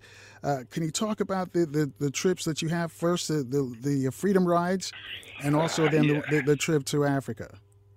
Well, thank you, Carl, and I appreciate that. And and here's the thing, like, I mean, for the past, let me just, and and this this just goes into what you talk about now, Carl. I don't want people to think like you know I got some pull, like I call people and and they just will stop what they're doing to see what what what what what what I want. You know, you have to have a level of you know skills to network to know like you know people have their particular interest, they have a collective interest you know, like like the Black Caucus, for instance, they have you know a black agenda, but many of them they represent districts. And I, I just mentioned that to say for the past two years that that we've done the Freedom Rides, that means taking 35 youth through 10 different states throughout the South, and we're doing it again in 2024 in the like sometime in June. I don't have a flyer in front of me. I think it's the 8th through the 16th or something. But you would think, I mean, and not to say you would think, but we think that people just dropping what they're doing to come help us. Sometimes you got to make some noise. Sometimes you got to create wins and collective wins for other people to see where they see the bigger picture. And I, I just say that to say not everybody has opened the doors, and people I've known for 20 years helped out win le- elections, and and some people haven't lifted a finger. But am I stopping? No, I'm just going to keep on organizing, keep, you know, making things happen. And so we're excited about this happening. This is going to be the third year for the Freedom Rides. And so, you know, just reliving and understanding. We just had Dr. King's holiday. However, anyone feel about that, we're, we're trying to really just let the young people know that there is history beyond their neighborhoods, beyond Baltimore. And so that's going to be an amazing experience with the Freedom Rides. But also, like, and here's the thing, called there's a brother Charles, uh, man, what is his name? The one who wrote the book, The Devil You Know. That also he he's uh, Charles Blow, may be his name. He he he talks about relocating down south you know, which you know, for to build like the Black Power Manifesto is is the book, and here's the thing. I'm you know i'm strategizing. I'm thinking along the lines of uh you know where do we build power? Because that's the ultimate conversation. That's the amos wilson dr claude anderson conversation. Let me go into my scholarship conversation that we need to have. And ultimately we have to recognize that there just may be certain limitations for instance in america if you will. And so this is why you know for the past two three years we've gone to Tanzania, to Kenya, to South Africa, to Zimbabwe, bringing groups. Uh, and uh, we had the Summer Learning Institute last year, and we, we, we're in the fence about that, but we definitely will uh, uh do uh, Ethiopia uh, in November after the the election. So that's going to be a major, major thing. We we hope to um, have a let, let, me ask you this question though. At ten minutes mm-hmm. away from the top of the hour, brother Haki, sure, sure, sure. do you notice a different energy from the, the people who have traveled to you with you to the continent than people who have never left the neighborhood? Is, have you noticed a different energy between them, and even the folks who have, who've traveled you down, down south? Uh, have you noticed a, right. a, a difference in attitude? Yeah, well, one of the things, you know, like when we're there, I mean, and and and, and let me just plug and, and we pray for uh, State's Attorney Marilyn Mosby today. She goes to court, but uh, she, you know, even with in the midst of her, you know, trials and and you know what's going on with her, she came with us. She had her young ones. She said, whatever happens, she her children will will see, you know, and and and experience this. And so we, you know, pray for her today. But we definitely. I mean, we were in North Carolina, the uh, where the uh, Woolworths is. They actually have the, the original pieces, and we walked through the museum. One of the young people said, "I could see myself doing this, doing the job as a curator. You know, just creating different ideas in, in young people's minds about what their uh, potential is. And unfortunately, if, if they don't see different people, if they don't see themselves and other individuals uh, outside of Maryland, outside of Baltimore, they may think that all that, that there is is what's happening on the corner, right? And so that's the reality of what this this does to the minds of the create creating leaders, you know, creating ideas, and unfortunately, that's how they caught the slave mind, you know, by not informing us about different things. And so this is where our responsibility is. We talk about do it, do it for self. Well, that's what you call doing for self, educating our own. Now, I got to ask you this uh, nine away from the top there. What sort of feedback have you received from all this? Yeah, well, uh, so interesting. I mean, and I'm glad you interested in the, the We Be Maryland part. I mean, if somebody said something similar to what you said, but you know, also people people understood. For instance, you know, like, all right, you're using the acronym, that's okay because people do that. But you know, in terms of just being objective, you know, for me. But and this is why I wanted you to read like my bio, you know, some of the the different organizations that I'm affiliated with, because sometimes you build different networks uh, for different reasons, and sometimes you, you're coming, for instance, as a group versus the individual. But I, you know, I, I realize some of the individuals, for instance, that their birthday birthdays today, Elijah Cummings, Ben Jealous, and former Governor Martin O'Malley. Well, here's here's the thing. Like the story was told to me as you know uh, Elijah Cummings' birthday and former Governor Martin O'Malley. I'm just telling the story just how it was told to me on that on that level. Uh, you know, I've had one lady say, "I don't want to do nothing with Ben Jealous and and Martin O'Malley." I'm like, "Look, well, it's not for you." Like, but you know, here's the thing. I know, for instance, that there are people out here that res- respect and or re- appreciate these particular individuals. I, you know, for what it's worth, I'm in the tourism space.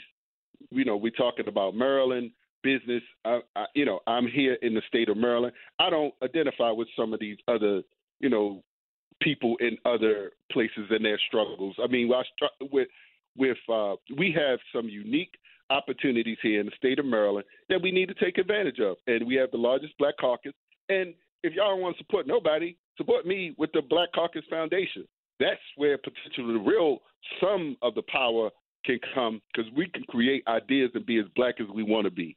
So, but yeah, so that's where you know, call for instance, you know, building different allies and creating, and this is what you know, I'm building a few more allies in Annapolis, so that if I wanted to do something, or next year we wanted to do something on a larger scale, uh, we would have the allies to do that. So this is what you know. This is sometimes you you you create uh, different types of allies to carry out different functions. So that's what what I mean by you know some of the feedback I've gotten. So these people are different places. You know, you got the hardcore people. You know, they don't like they don't like Democrats. They don't like you know they don't like uh, you know people that that got elected to certain positions you know, so let's be real. They just don't like yeah. anybody, brother Haki. Hold that thought right there. We got to take a short break, and those right. are people who usually aren't right. doing anything. That's that's that's the reputation that uh, some people in Baltimore. And in fact, before I got here, people told me that, that that's the problem with Baltimore. You know, I, and sometimes I listen to some of the folks who call in, and I'm like, I got to shake my head because that person nailed it. Because the, the, instead of doing anything, all they do is complain. We want people who are doing something, who are coming up with solutions. That's where we're at. Six away from the top there. I will come back with Brother Hakeem, let him finish up, and then we can speak with uh, Brother Tony Browder, Kemetologist, right here in Baltimore in four minutes on 1010 WOLB. And the DMV are on FM 95.9 and AM 1450. WOL, where information is power.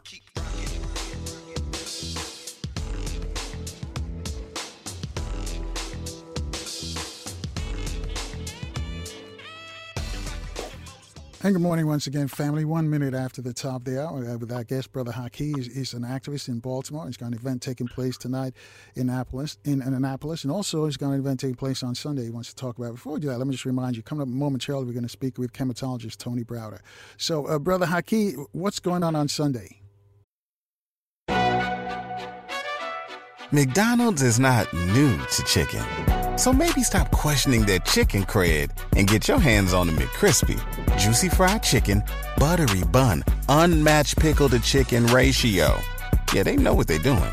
In fact, we can honestly say they're not new to chicken, they're true to chicken. The McCrispy.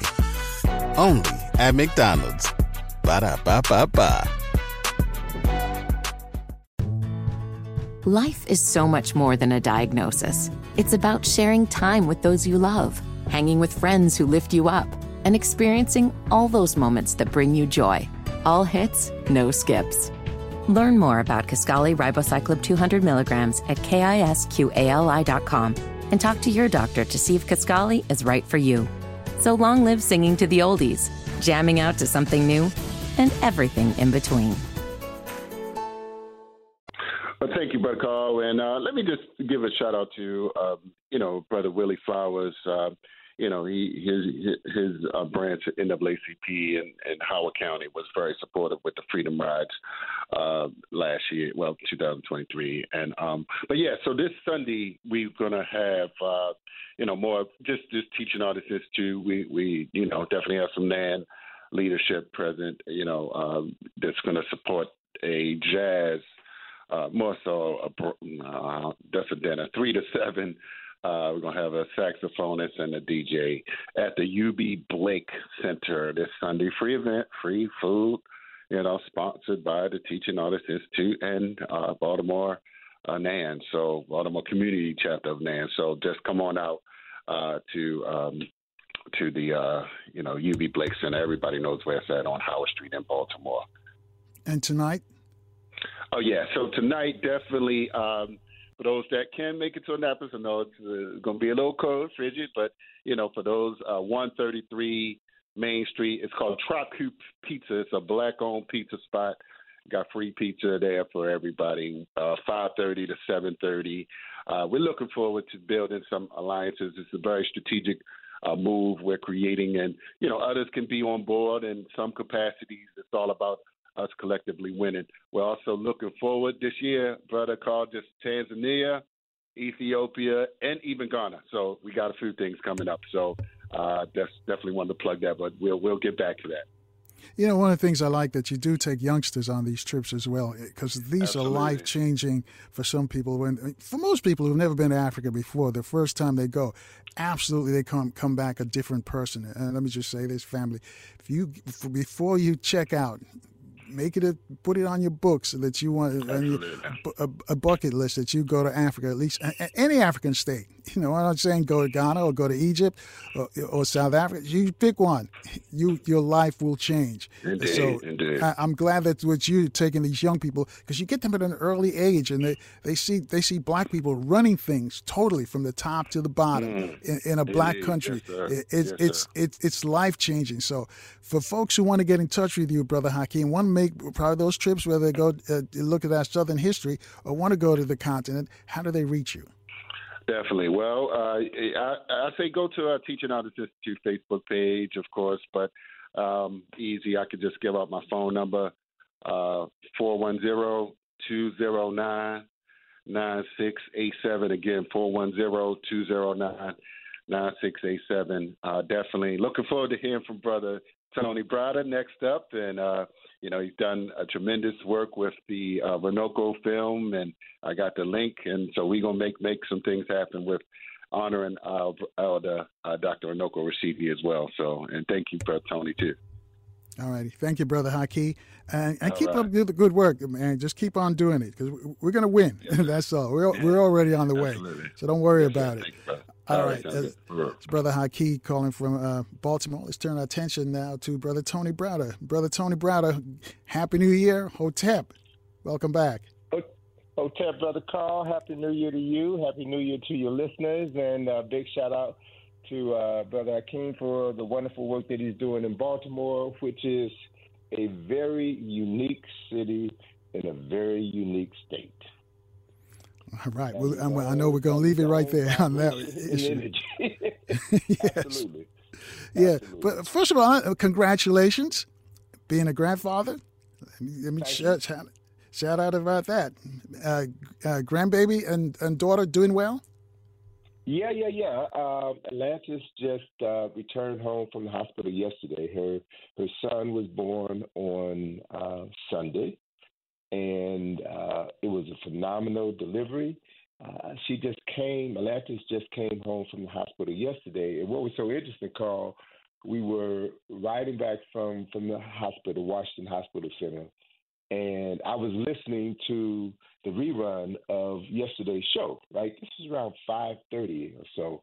I'm listening to yesterday's show, and I'm listening to this physician on your show talking about how black women are being marginalized by physicians in the hospital. So I'm getting into the conversation, and Atlantis is on the phone, and then she turns the radio down, and then puts the person that she has on the phone on speakerphone so that I can hear. And she's walking Atlantis through the process. She was um, a doctor who was uh, advising Atlantis on on certain things that needed to be done in the hospital. Uh, she's the daughter. This doctor is the daughter of Atlantis's first uh, boss, uh, Dr. Bernida Thompson, who is the director, founder, and director of Roots Activity Learning Center, which is an African Center school in D.C. So she's talking to Atlantis and, and, and cheering her on for doing so good and being an advocate for herself in the hospital. And after they finished the call, I turned the radio back on, and Atlantis is listening to the doctor on the radio. She said, "Wait a minute, that voice sounds familiar." It was the same doctor. It was Doctor A, right? Um, and the beauty of that was that when Atlantis went in, into the hospital, uh, 6 a.m. Sunday morning, uh, the daughter of a good friend of mine, uh, her name is uh, Sister Bilquis, had been uh, working with Atlantis on, on birthing. Uh, Bilquis is about nine, ten years older than Atlantis. She has three adult children now. So she's been down this road before. And she was talking to Atlantis about breathing, about birthing, hypnosis, a whole host of things that I, as a man, knew nothing about, but she had experience with. And she had been working with Atlantis, uh, helping her, helping to prepare her for the process. So when we got to the hospital at 6 a.m., Sister Bilquis came 30 minutes later, and she was with Atlantis every step of the way, reminding her on, on, on breathing and, and being calm and making decisions. And I watched these two sisters work together. Well, when it got to the point where Atlantis's water was about to break, Sister Bilquis left the room. And then three black doctors came in. It was an elderly doctor who was taking the lead on uh, on this procedure. It was a young intern who the elderly doctor was walking through the process, and then there was another uh, sister, OBGYN, who was overseeing everything. And brother, I sat back and watched these three sisters, three different generations, work with my daughter and walk her through this process such that less than 20 minutes after Atlantis' water broke, she gave birth to her son. And, and and they they calmed her down. They they talked with her about pushing and pushing, and yes, it's going to hurt you, but you got to push through it. They explained everything to her that was happening, and I had such uh, great. I took such great delight in watching these three black women work with my daughter and care for her as if she was their own daughter, as if she was their own sister, as she was their best friend. And I understood very clearly what black women, how black women feel when they talk about going into hospitals, going into doctors' offices, and being ignored simply because they're black, because they're dealing with a a physician who is who is you know European or, or, or non-black, who don't see them as human beings. And to hear Dr. A uh, yesterday evening give voice to a reality that too many of our, our people, women and men, experience whenever they go to the doctor's office, whenever they go to a hospital. These issues are real. But to know that there are sisters uh, and brothers out there who care for their patients, and, and we have to seek them out, but also we have we have a responsibility as patients to go to the hospital, to go to our doctor's office, uh, prepared to have some knowledge about whatever the, the issue is that we're dealing with, to have intelligent conversations with these caregivers so that they can provide the best quality of care possible. So uh, I'm I'm grateful to be a grandfather. Um, there's been a few complications with my grandson, some respiratory issues, but he should be home tomorrow. And you know, there's nothing more helpless than to see your child or your grandchild uh, being in, being discomforted, and you are unable to do anything to help them, and you're at the mercy of these healthcare professionals who know their job, and you just watch them do what they are trained to do but you also have to be engaged with them. You also have to ask them questions. I'm the type of patient who wants to know everything that's going on with my care or anybody else's care. Uh, I want to know the prescriptions. I want to know the procedures. And what I found, Carl, is that when doctors are engaging with the patient or uh, a family member of a patient who asks pointed questions, who comes prepared with information about medication, the quality of care shifts dramatically. So I'm encouraging everyone who has a medical issue to number one, stay on top of your medical issue. You don't just go to the doctor to be healed. You, as a patient, uh, are an active participant in your healing process. And if we're really honest, doctors and nurses work for you because it is the money that comes out of your pocket or out of uh, your insurance company's pocket that pays their salary, that pays for all the medication you're getting. And when you act in a proactive manner, the quality of the relationship between you and your healthcare provider shifts dramatically. All right, hold that thought right there, Brother Tony. We got to take a short break. When we come back, though, I want you to tell us if there are any rituals, African rituals, that are in the birthing process. Uh, you you were there when uh, Dr. Wilson made her transition, and you shared some of the uh, rituals that our sisters, the, the sisters were there at, at, the hospital at the time. But share with us when we get back, though, so some of us can learn some of these uh, processes that take place. Family, you want to join this conversation with Tony Browder? Reach out to us at 800 450 7876. Your phone calls in four minutes right here in Baltimore on 1010 WOLB. If you're in the DMV, we're on FM 95.9 and AM 1450. WOL, where information is power.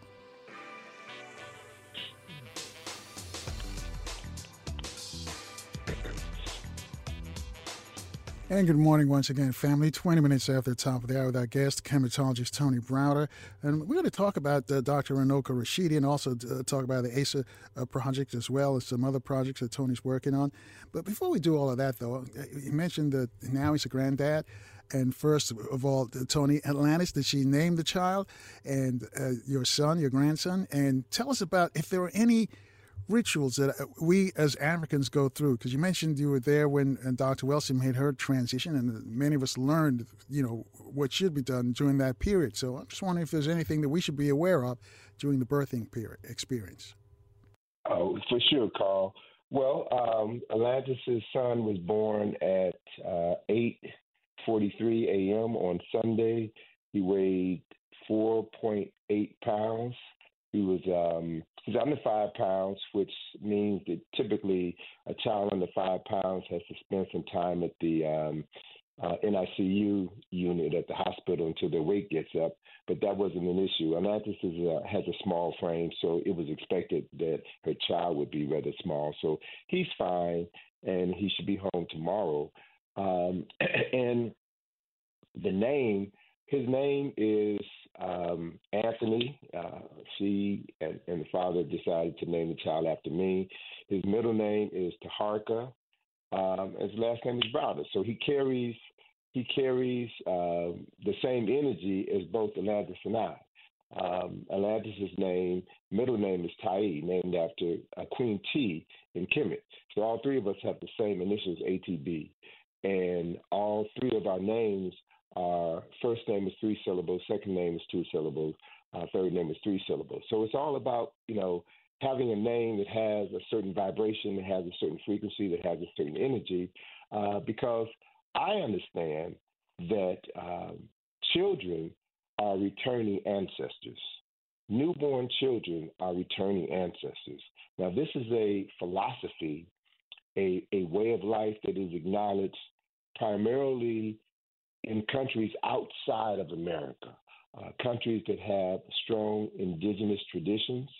So you'll find among Native people here in North America, Central America, and South America, you'll find these traditions among uh, African people throughout the continent and around the diaspora.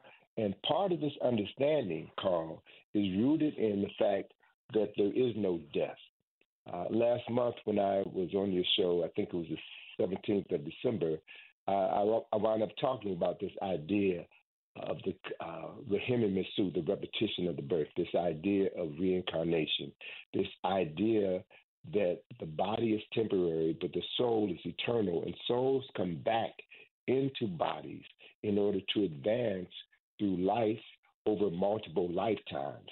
And if we understand the reality of that process, then knowing that there is no death allows you to live your life fierce, fearlessly and also allows you to understand the significance of what, you know, Baba Dick Gregory first turned me on to around 1973, this idea of karma, cause and effect.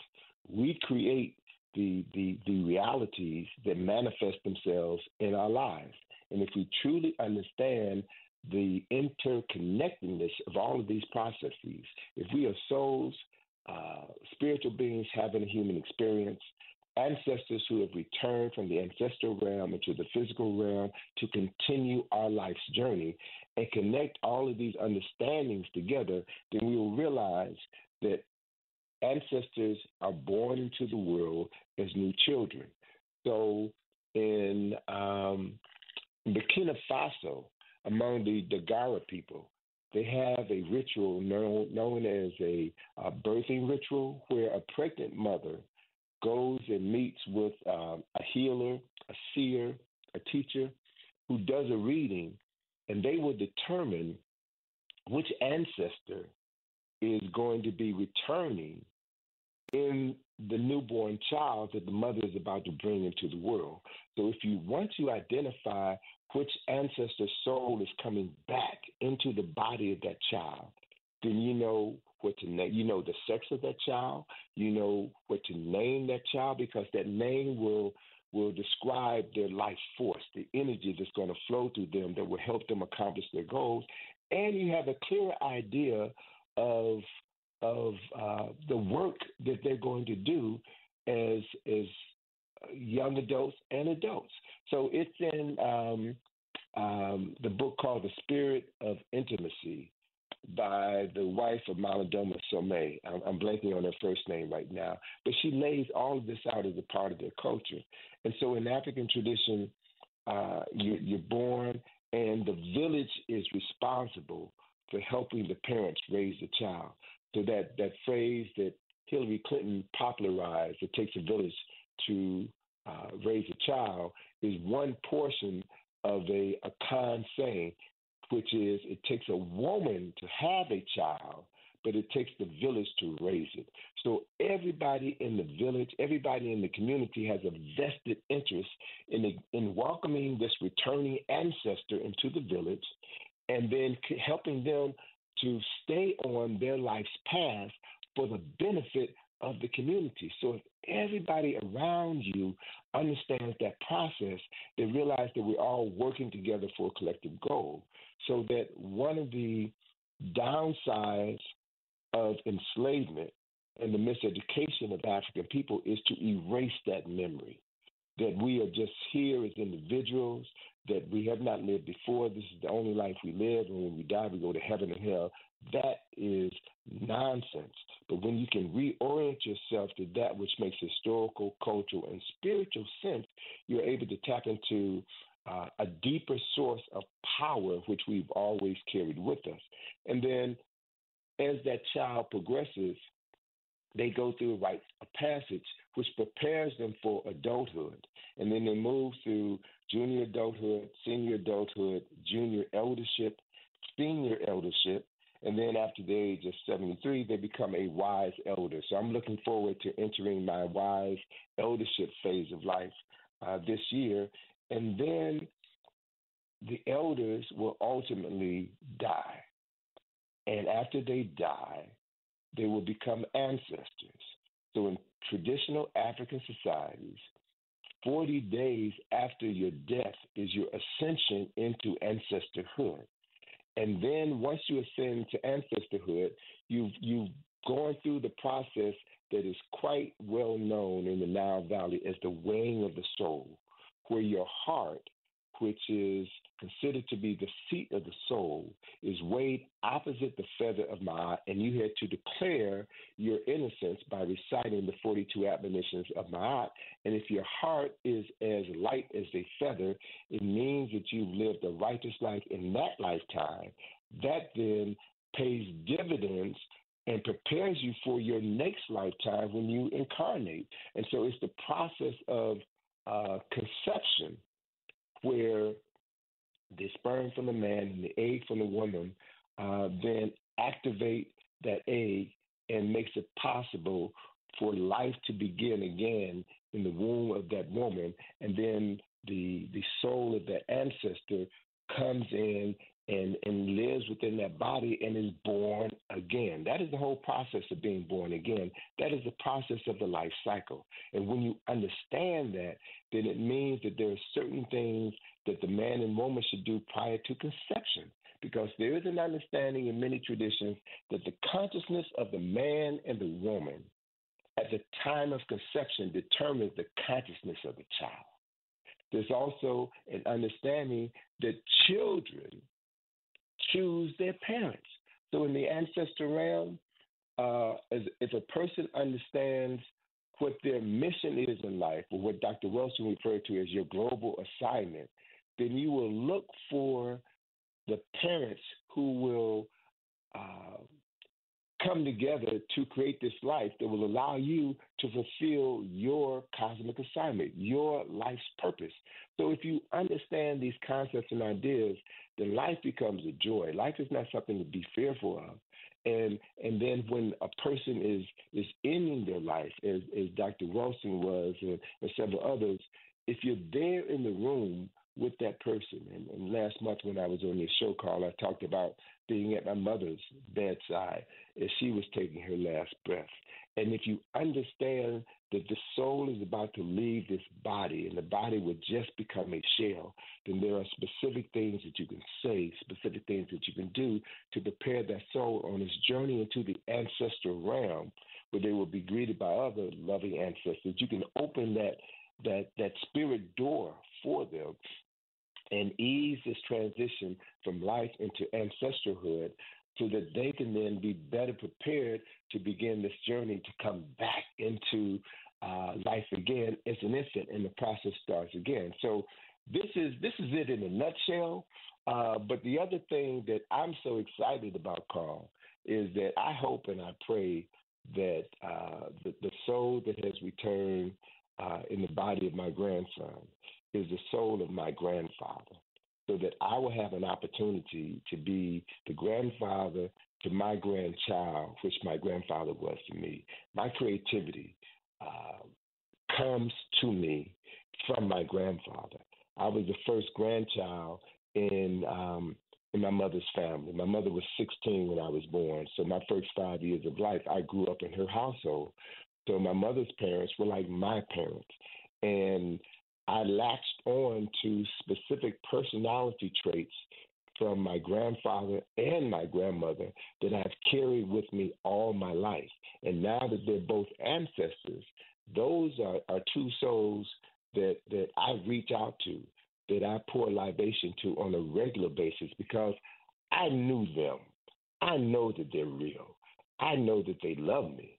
And I know how to petition them to come forward and assist me when I ask for assistance. So all of these concepts, Carl, are, are real concepts that have been erased from our historical cultural memory by our oppressors in order to keep us afraid and ignorant of the true power that we possess. And, you know, my interest in Nile Valley civilization is really just an entree into understanding African consciousness, African history, and African spirituality. So it doesn't matter to me what part of Africa you connect with. What's important is that you connect with some part of Africa because that is who we are.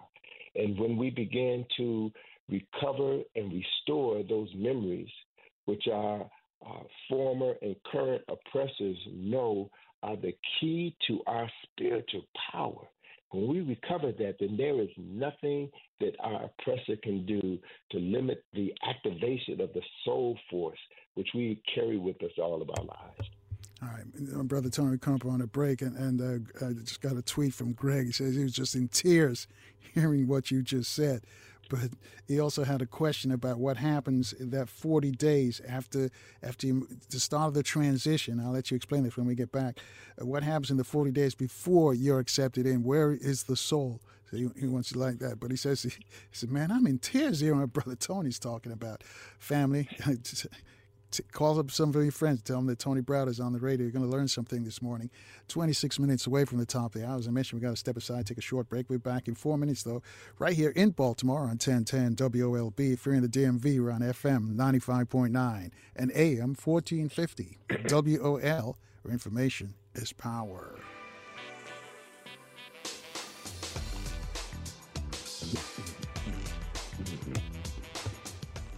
And good morning once again, family. 22 minutes away from the top of the hour with our guest, Kemetologist Tony Browder. We'll get back to Tony in a moment.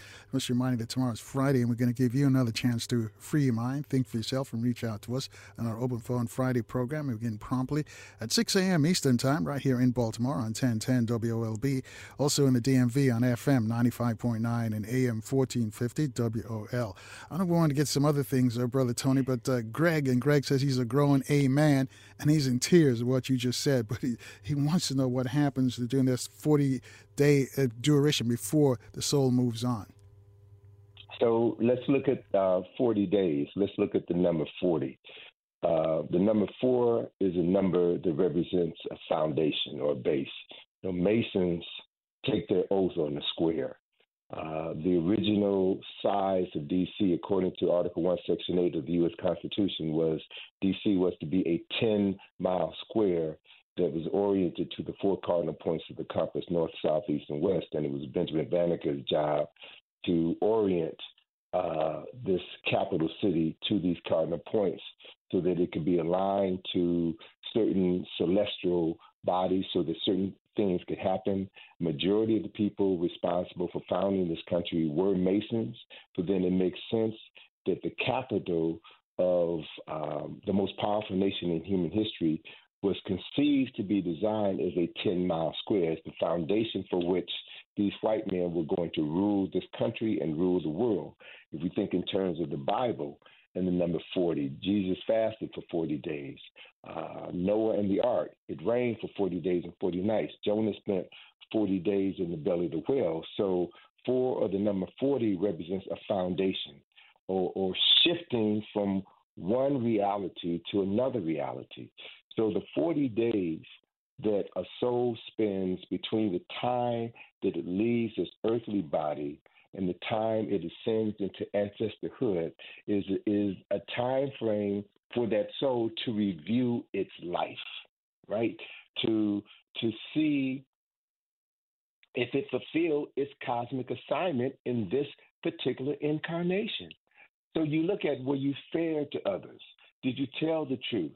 Uh, were you violent against others? Did you did you acknowledge the creator of your people? So these 42 admonitions of uh, of Ma'at, these 42 declarations of innocence, are your are your final exam. And so as you review your life, you then begin to understand how successful you were in completing the job from your previous lifetime. And then as you ascend into the realm of an ancestor with this higher, clearer consciousness on a soul level, then you are in a better position to then give guidance to those physical souls that you left behind on the earthly plane.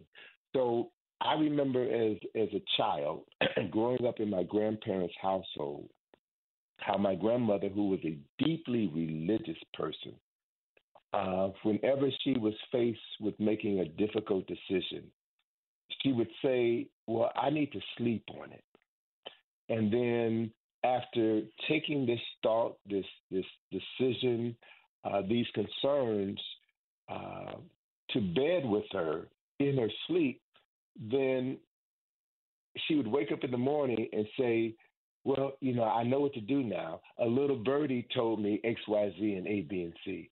As a child, I didn't understand the symbolic language that my grandmother was speaking. And I think to some extent, she didn't understand the cultural symbolic language that she was speaking when she said a little birdie told her to do X, Y, Z, and A, B, and C. When she was dreaming, her soul went into the ancestral realm and communicated with her ancestors who she gave this problem to.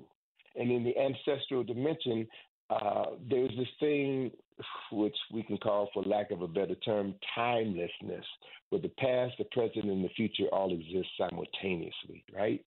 Um, and quantum physics is, is, kind of addressing that issue now by saying that everything uh, exists everywhere all at the same time. String theory and all these other ideas are scientific ways of acknowledging African spirituality.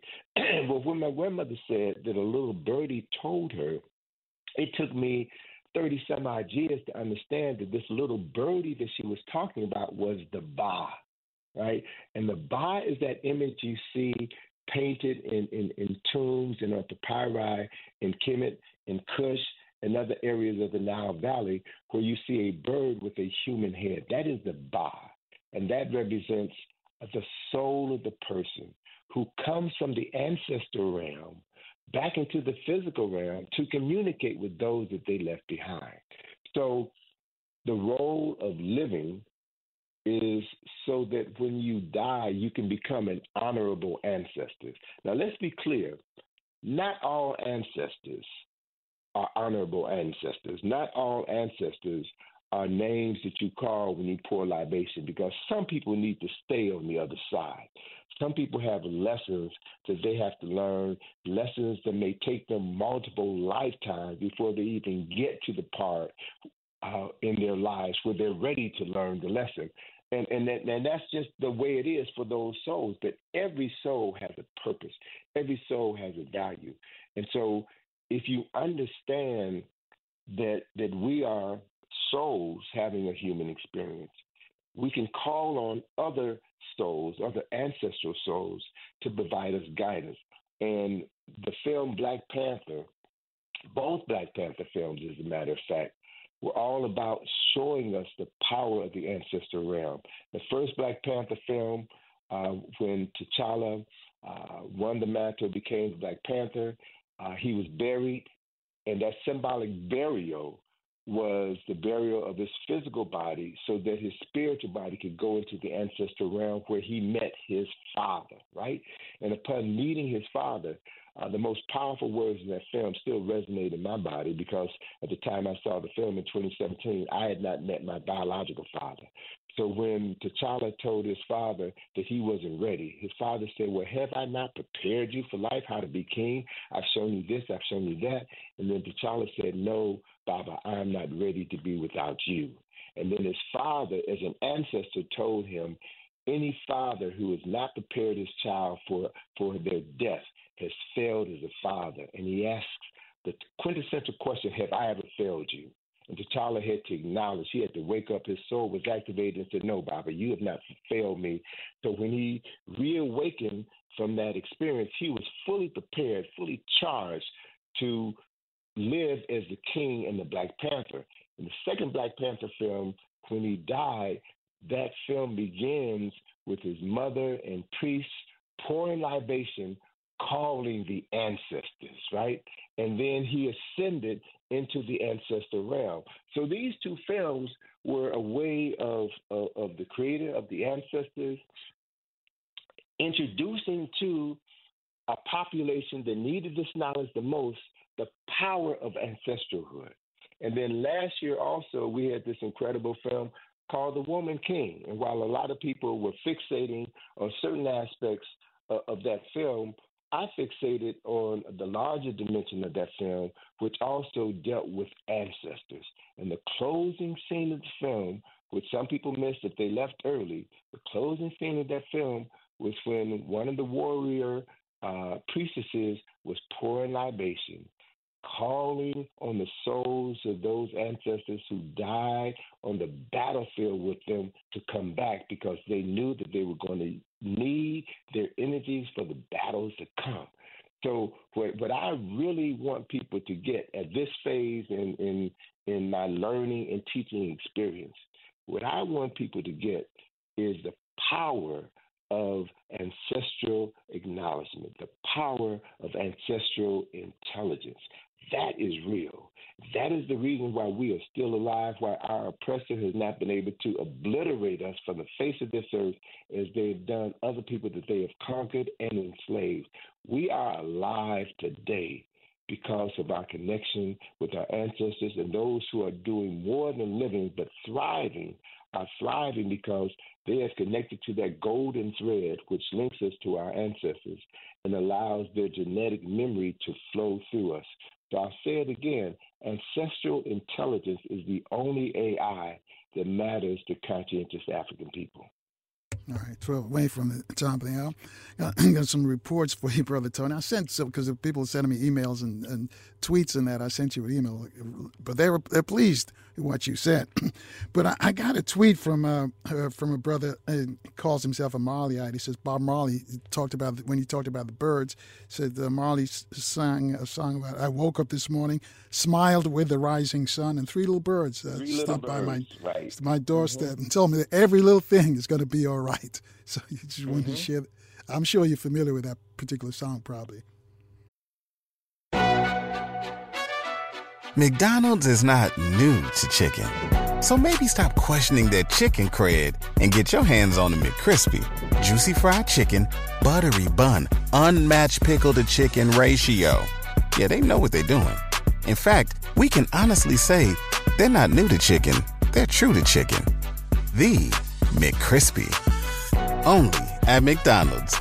Ba da ba ba ba.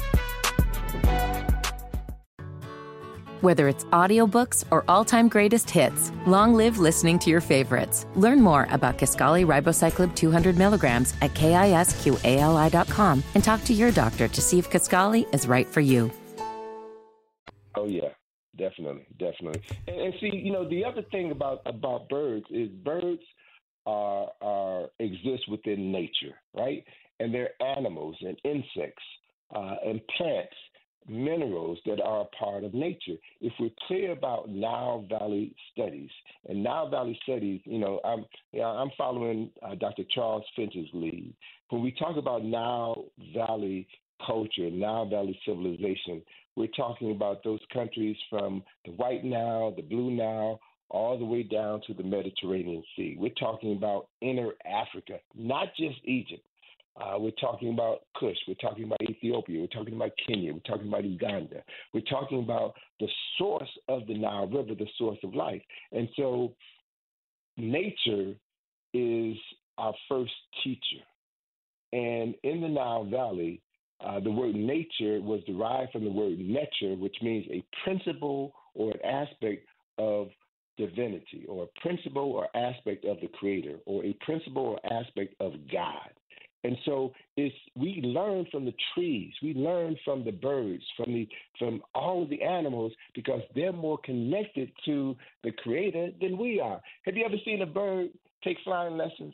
Have you ever seen um, uh, a squirrel take lessons on how to uh, climb a tree or a fish take lessons on how to swim? They are born with this innate intelligence. And because they are connected to the creative source, then that creative source moves through them and guides them to do the things that they were genetically born to do. Human beings are the same way. But we live in a society where we are connected from the nature. We are connect we are disconnected from from God, so to speak. So we got to go to somebody who would teach us how to uh, go to somebody who's an intermediary for the creator, as opposed to knowing how to how to directly tap into that creative power. Uh, and and the reason why this process is in place, particularly in America, is because there's money to be made by those folk in the pulpit. And I was so pleased to hear Reverend Willie Wilson on this show this past Monday, because Reverend Willie Wilson is one of the few uh, Christian ministers here in D.C. that I know personally whose understanding of Christ, whose understanding of the Bible transcends the King James Version. He is a person who connects African spiritual traditions with Christianity in order to deliver a message to his, his parishioners such that they're able to understand who they are and have a deeper connected connection to source.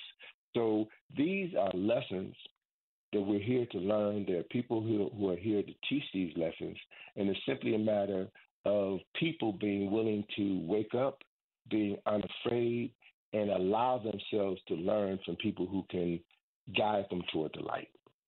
All right, nine away from the top hour. We're going to talk about uh, Brother Runoko Rashidi, Dr. Runoko Rashidi, his documentary. But Sandra is, is, in Baltimore, has a quick question for you on line one. Good morning, Sandra. You're on with Tony Browder.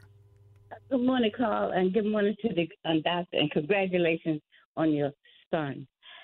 I, I, have two questions. My first question is this.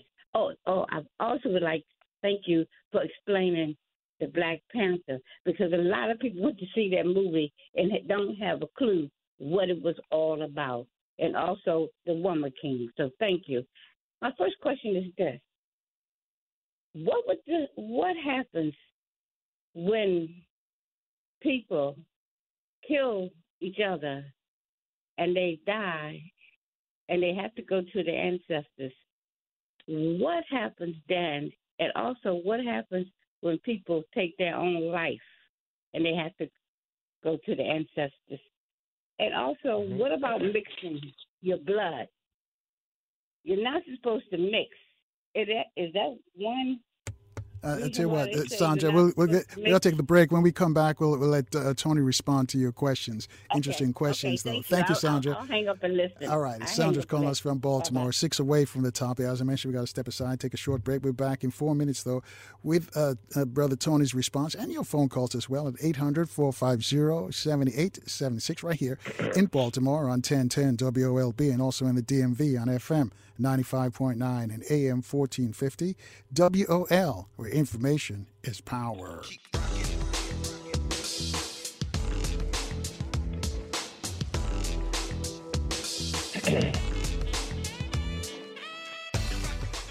And good morning again, family. Minute after the top there with our guest, the Kemetologist Tony Browder. And, and, and, Brother Tony, we can get to uh, Dr. Runoko Rashidi's documentary after you finish responding to Sister Sandra's questions. Do you remember the questions? Oh yeah, I, I, I wrote them down, Carl. Maybe it's not what it used to be, but uh, yeah, man. Uh, the the three questions that Sister Sandra posed to me before the break were three questions that I could spend an entire Carl Nelson show elaborating on. But I'll, I'll do it in two minutes.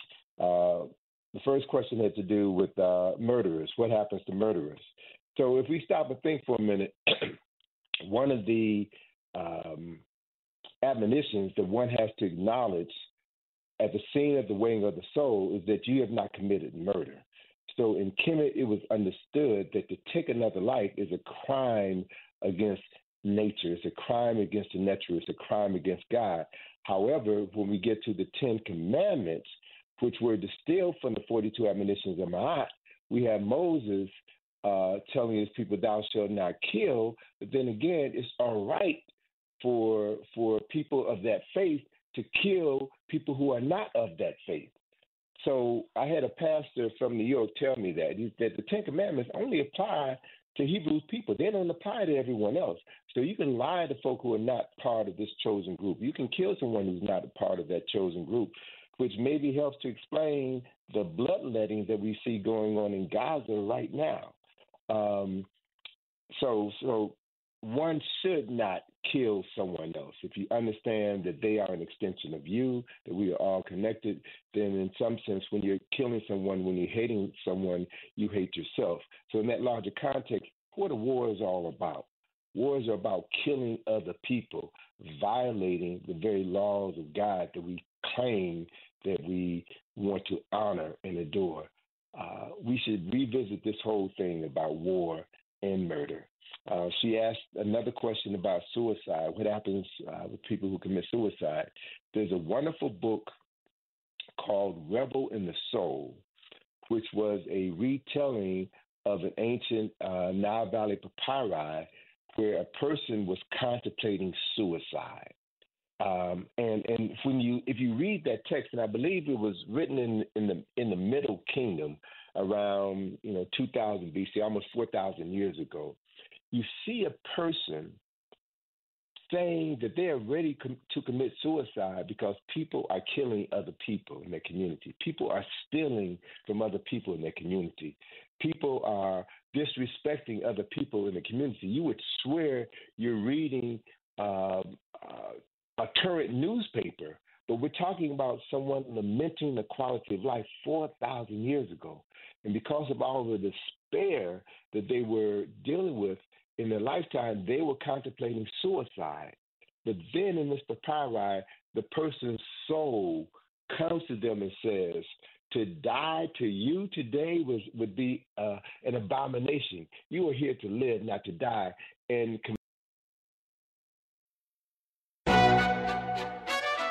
McDonald's is not new to chicken. So maybe stop questioning their chicken cred and get your hands on the McCrispy. Juicy fried chicken, buttery bun, unmatched pickle to chicken ratio. Yeah, they know what they're doing. In fact, we can honestly say they're not new to chicken, they're true to chicken. The McCrispy. Only at McDonald's. Ba da ba ba ba. Whether it's audiobooks or all-time greatest hits, long live listening to your favorites. Learn more about Kisqali Ribociclib 200 milligrams at kisqali.com and talk to your doctor to see if Kisqali is right for you. Hopefully, we didn't just lose uh, brother Tony. Sounds like his, his uh, line dropped, uh, Kevin. So see if we can get him back for us. Interesting conversation, family. Call up a couple of friends and tell them that Tony Browder's on the radio here, discussing discussing what happens uh, when you make that transition? You know, he told us he was in the room with Dr. Wilson, made her transition. That's why I went and asked him about the, the other rituals that uh, that our, our, ancestors practice when it comes to birth, the birthing process. And he's going to tell us about the uh, the Dr. Runoko Rashidi documentary. It's been uh, in the in the works for quite some time, and I know they've been doing some editing.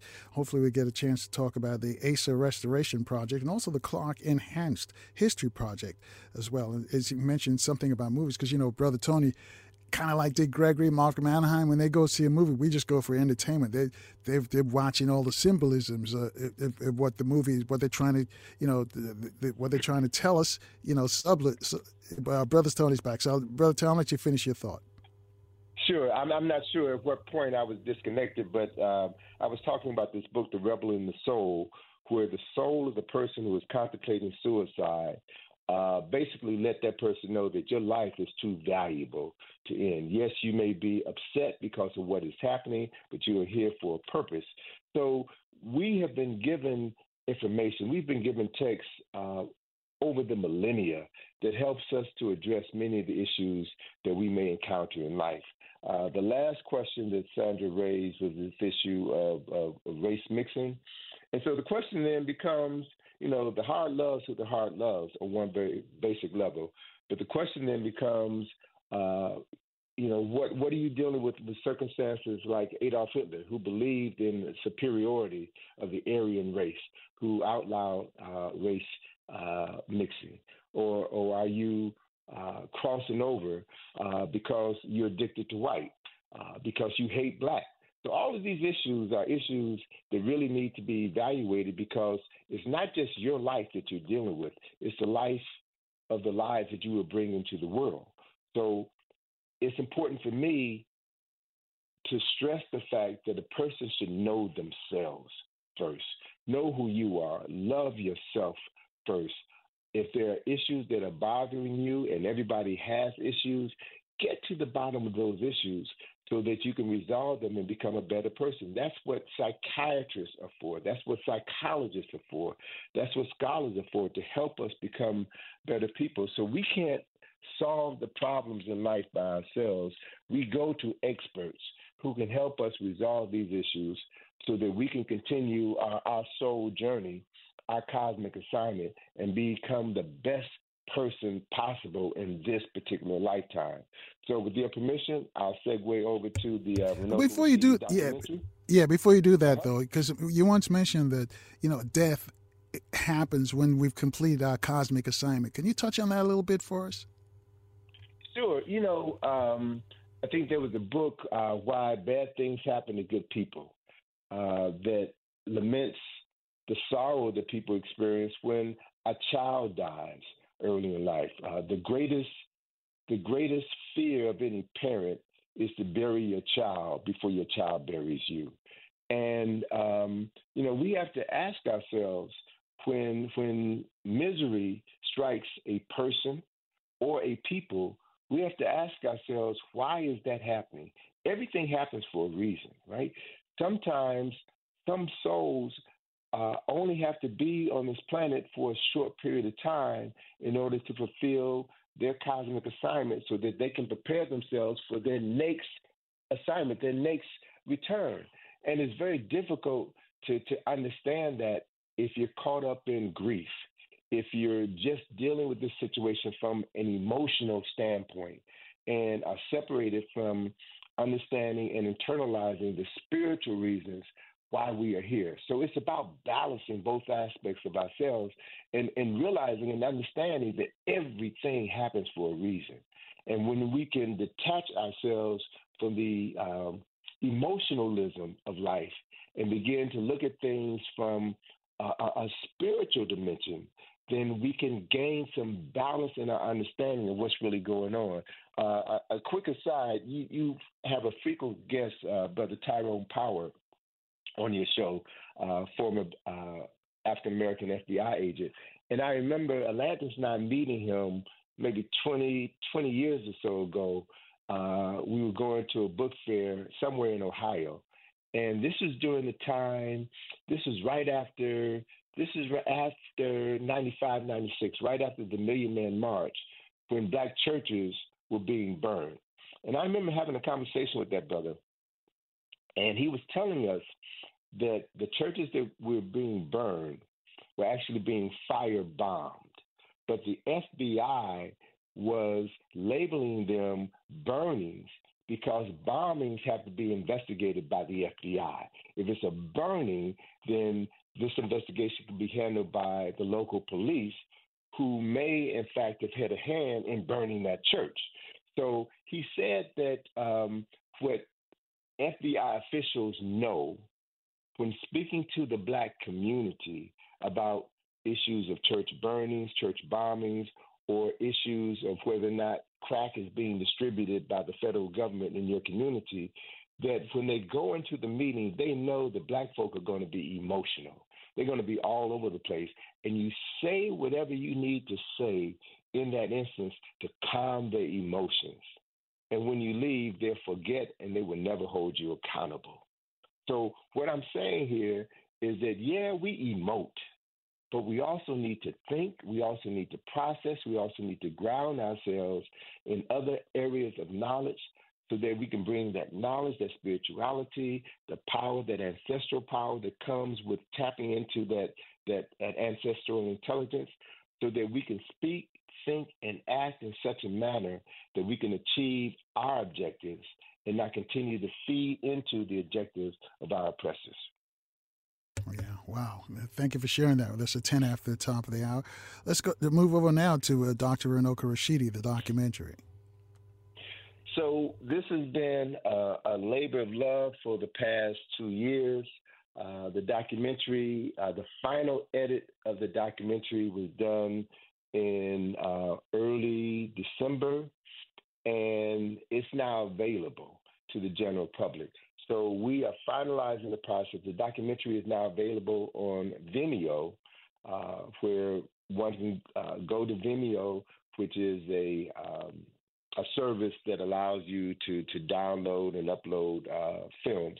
Um, so it's available now on Vimeo. We're also working to get it on other streaming platforms, Amazon, Amazon Prime, Apple TV.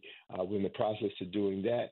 But we also are making the documentary available for.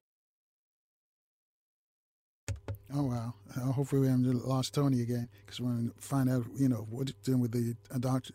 Dr. Runoko Rashidi uh, documentary because we're coming up on Black History Month.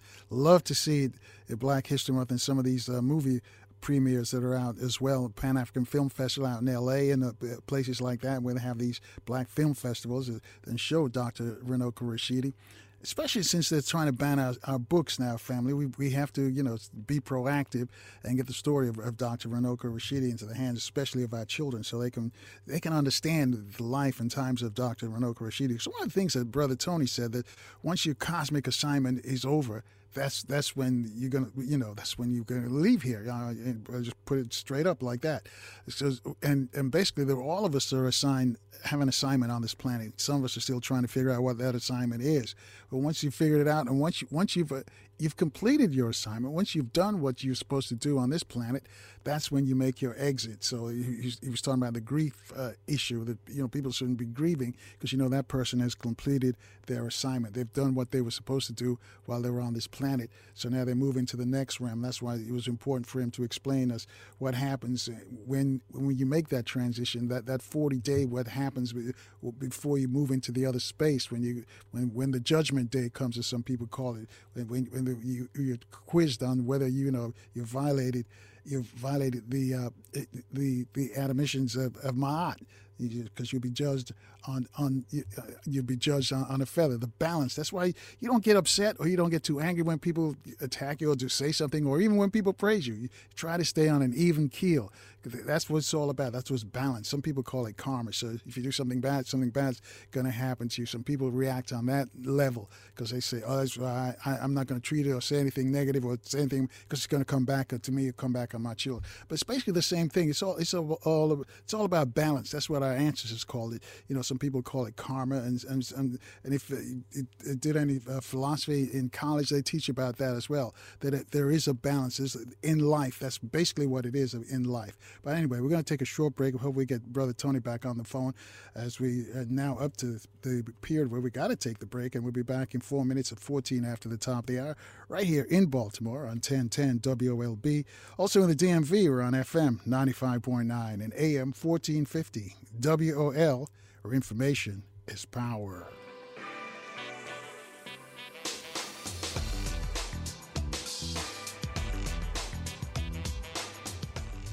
And good morning, family. Just joined us, our guest is Tony Browder. Tony, one of our top scholars here with us right now. If you'd like to speak to him, 800 450 7876. Before we go back to him, though, let me just remind you that tomorrow is Friday, so we're going to give you a chance to free your mind. Reach out to us in our Open Phone Friday program. Uh, uh, number, of course, again, is 800 450 7876, and we start promptly at 6 a.m. Eastern Time right here in Baltimore on 1010 WOLB and also in the DMV on FM 95.9 and AM 1450 WOL. So, Brother Tony, I'm going to let you finish. Tell us about, uh, you were telling us about, first, you were telling us about the, the ASA Restoration Project and now the Clarke Enhanced History Project.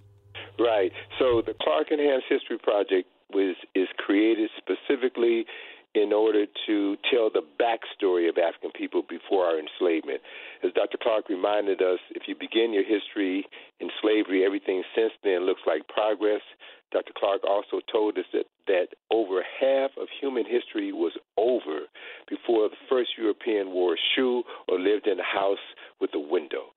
So we're documenting 8,000 years of African excellence, uh, history, culture, knowledge that precedes our enslavement so that we will have a context of who we were before our world was turned upside down so that we can intentionally engage in acts of Sankofa, reach back into the past and claim the best of our ancestral knowledge so that we can then engage in Kofa, move forward with that knowledge in our present lives so that we can create the world that our children, our grandchildren, and our great grandchildren are to inherit. That is the reason why we're alive, Carl. And anyone who doesn't get that is wasting their life. All right, 19 away from the top of the hour. We had a, actually, it was an email that somebody sent me, and I forwarded it to you. But he want, he says he changed his life changed when he heard about the Browder Files. He says I think he met you or heard you in, in St. Louis. Can you tell us about the Browder Files? Sure. Well, from the Browder File was my first book, and that writing of that book came uh, about as a result of my very first appearance on the uh, Cathy Hughes Morning Show on WOL in November of 1986. Uh, I was on the show. I was supposed to do an hour. I was hitting it with Miss uh, Miss Hughes so well that she had me on for two hours, and then invited me back uh, the following Monday to do two more hours. But um, I was talking about history, the things that I love talking about, and I was invited to write uh, some articles in the Washington Afro, which were entitled uh, from the Browder File. Two years later, I published uh, my first book from the Browder File, which has been a perennial bestseller, and I am now in the process of writing the third volume of Browder File essays, which is titled Why Kemet Matters, in which I'm going to be doubling down on Kemet and the Nile Valley and why it's so important for people of African ancestry to know that this is an indigenous African culture and to understand why others have been attempting to appropriate it so that they can separate us from this ancestral intelligence which can empower us for the very difficult days that we're going to be facing throughout 2024, 2025, and 2026. So the Browder File is, is following the, the creed of WOL with the understanding that information is power. We provide information give you the tools to know how to utilize it in such a fashion that you can empower yourself. Hopefully, that then will help you to empower other people, other black lives that matter to you. Oh, and also, Tony, at 17 away from the top of the hour, your trip, uh, local trip, Egypt on the Potomac, uh, how did that come about? And is, is it still going on? Right. The Egypt on the Potomac trip is an activity that we started in 1986. I've been at this for, for a few minutes, Carl. Uh, it is a seasonal activity. Our 2024 season be- runs from April through November. Our public field trips are the first Saturday of each month uh, at 10 a.m. and 2 p.m. Someone can go to our website, ikg-info.com, and purchase tickets for Egypt on the Potomac. It's a three hour field trip where we take you around the city and show you the physical evidence to prove beyond a shadow of a doubt that America's founding fathers studied Nile Valley civilization, studied Kemet, and incorporated that knowledge into the architectural landscape of D.C. in order to empower themselves to accomplish the things that this nation has accomplished within the past 200 years. So, as Brother James Small says, when you understand history, you erase the mystery and can assume your rightful place in this world. So, that's one of the many things that we've been doing, uh, that IKG has been doing for over 40 years, and as long as I'm living, we'll continue doing this and passing it down to the next generation. So my daughter's been following in, in my footsteps, working with me uh, since she was eight years old. And my grandson will also follow in our footsteps. As a matter of fact, I've already started working on my grandson's first book, which we will publish when he was five years old. When he becomes five years old, it will be his my birthday gift to him. Uh, and and so such that my this is what I'm envisioning. This is what I'm going to bring into manifestation. My grandson will publish his first book when he's five years old, and he will beat his mother's record by three years. All right, good, good to hear that. And let me just say this: if you live in the DMV, you got to take this trip. You, you have got to. You can't live here and not know all these edifices, these buildings, or what they really mean. You know, it's great to, when you pick up your friends at, at BWI or, or, on Reagan National, and you taking them home or to, to, the to the hotel. You can point out these things, and you can you know sound like an expert. All that you learned from what being on, on this trip, Egypt on the uh, Potomac. You, you, know, if you want, you can tell them it was Tony Browder who taught you. But yeah, if you live in the DMV, and if you're if you're visiting, especially I know it's kind of chilly right now, but in the summertime, springtime, make sure that you sign up and, and get to see uh, uh, Washington, D.C., what it really is. McDonald's is not new to chicken. So maybe stop questioning their chicken cred and get your hands on the McCrispy. Juicy fried chicken, buttery bun, unmatched pickle to chicken ratio. Yeah, they know what they're doing. In fact, we can honestly say they're not new to chicken, they're true to chicken. The McCrispy. Only at McDonald's. Ba da ba ba ba.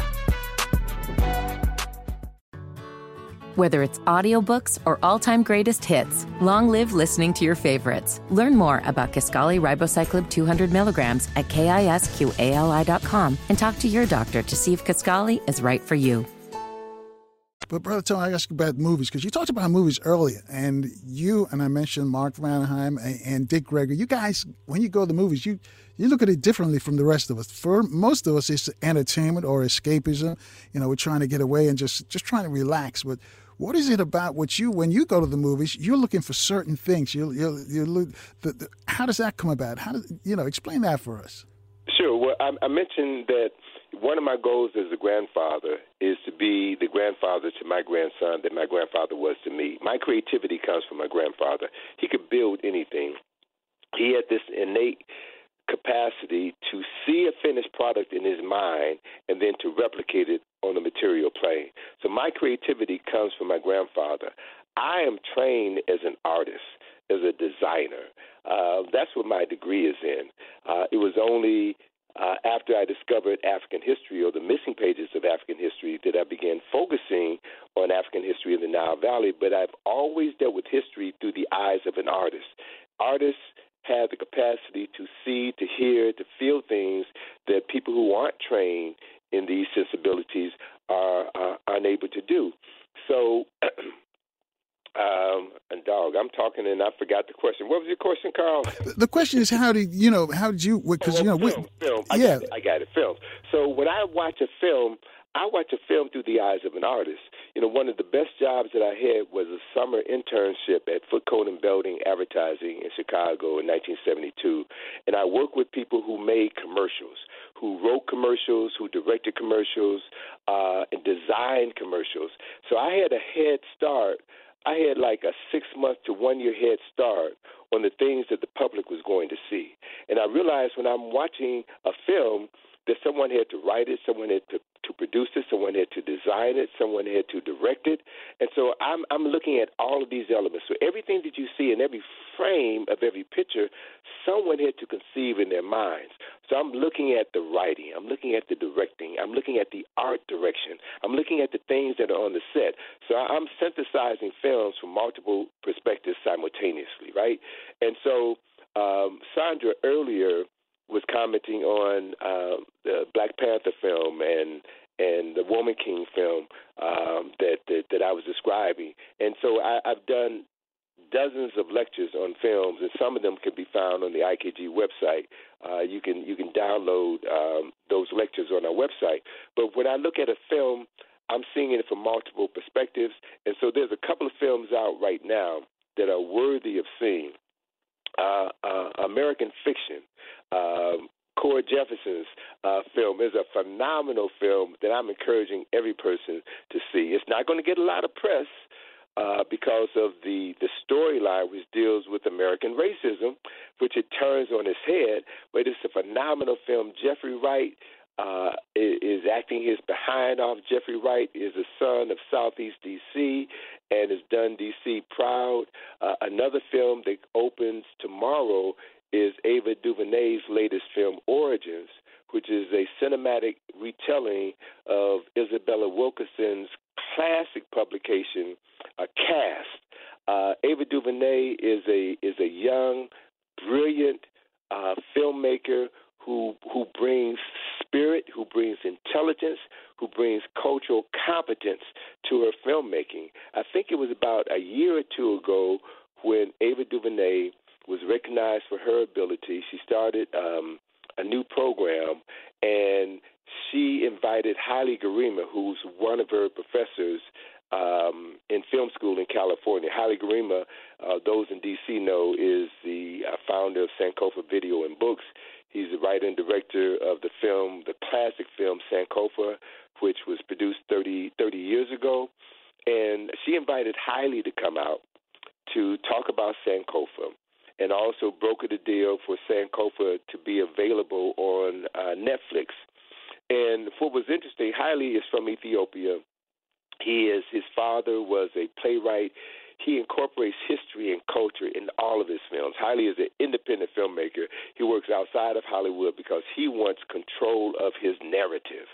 And he's working, he's got a new film coming out uh, called Ethiopian Lions, uh, Italian Wolves, about the uh, second attempt of um, of Italians to conquer Ethiopia. Ethiopia is the only African country that was not colonized.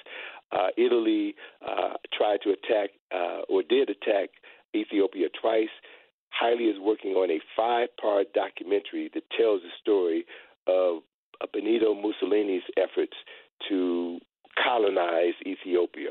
Um, and, and so, you know, I, I, I love filmmaking. I, I love good filmmakers, and so for our us to be able to produce, executive produce the Runoko Rashidi documentary, uh, showcases what we're able to do when we tell our story, and it's through the Asa Restoration Project that we are looking at other film projects to document the stories of other scholars whose stories need to be told. Uh, one quick story, and then and then I'll cut and let you uh, come back in, Carl.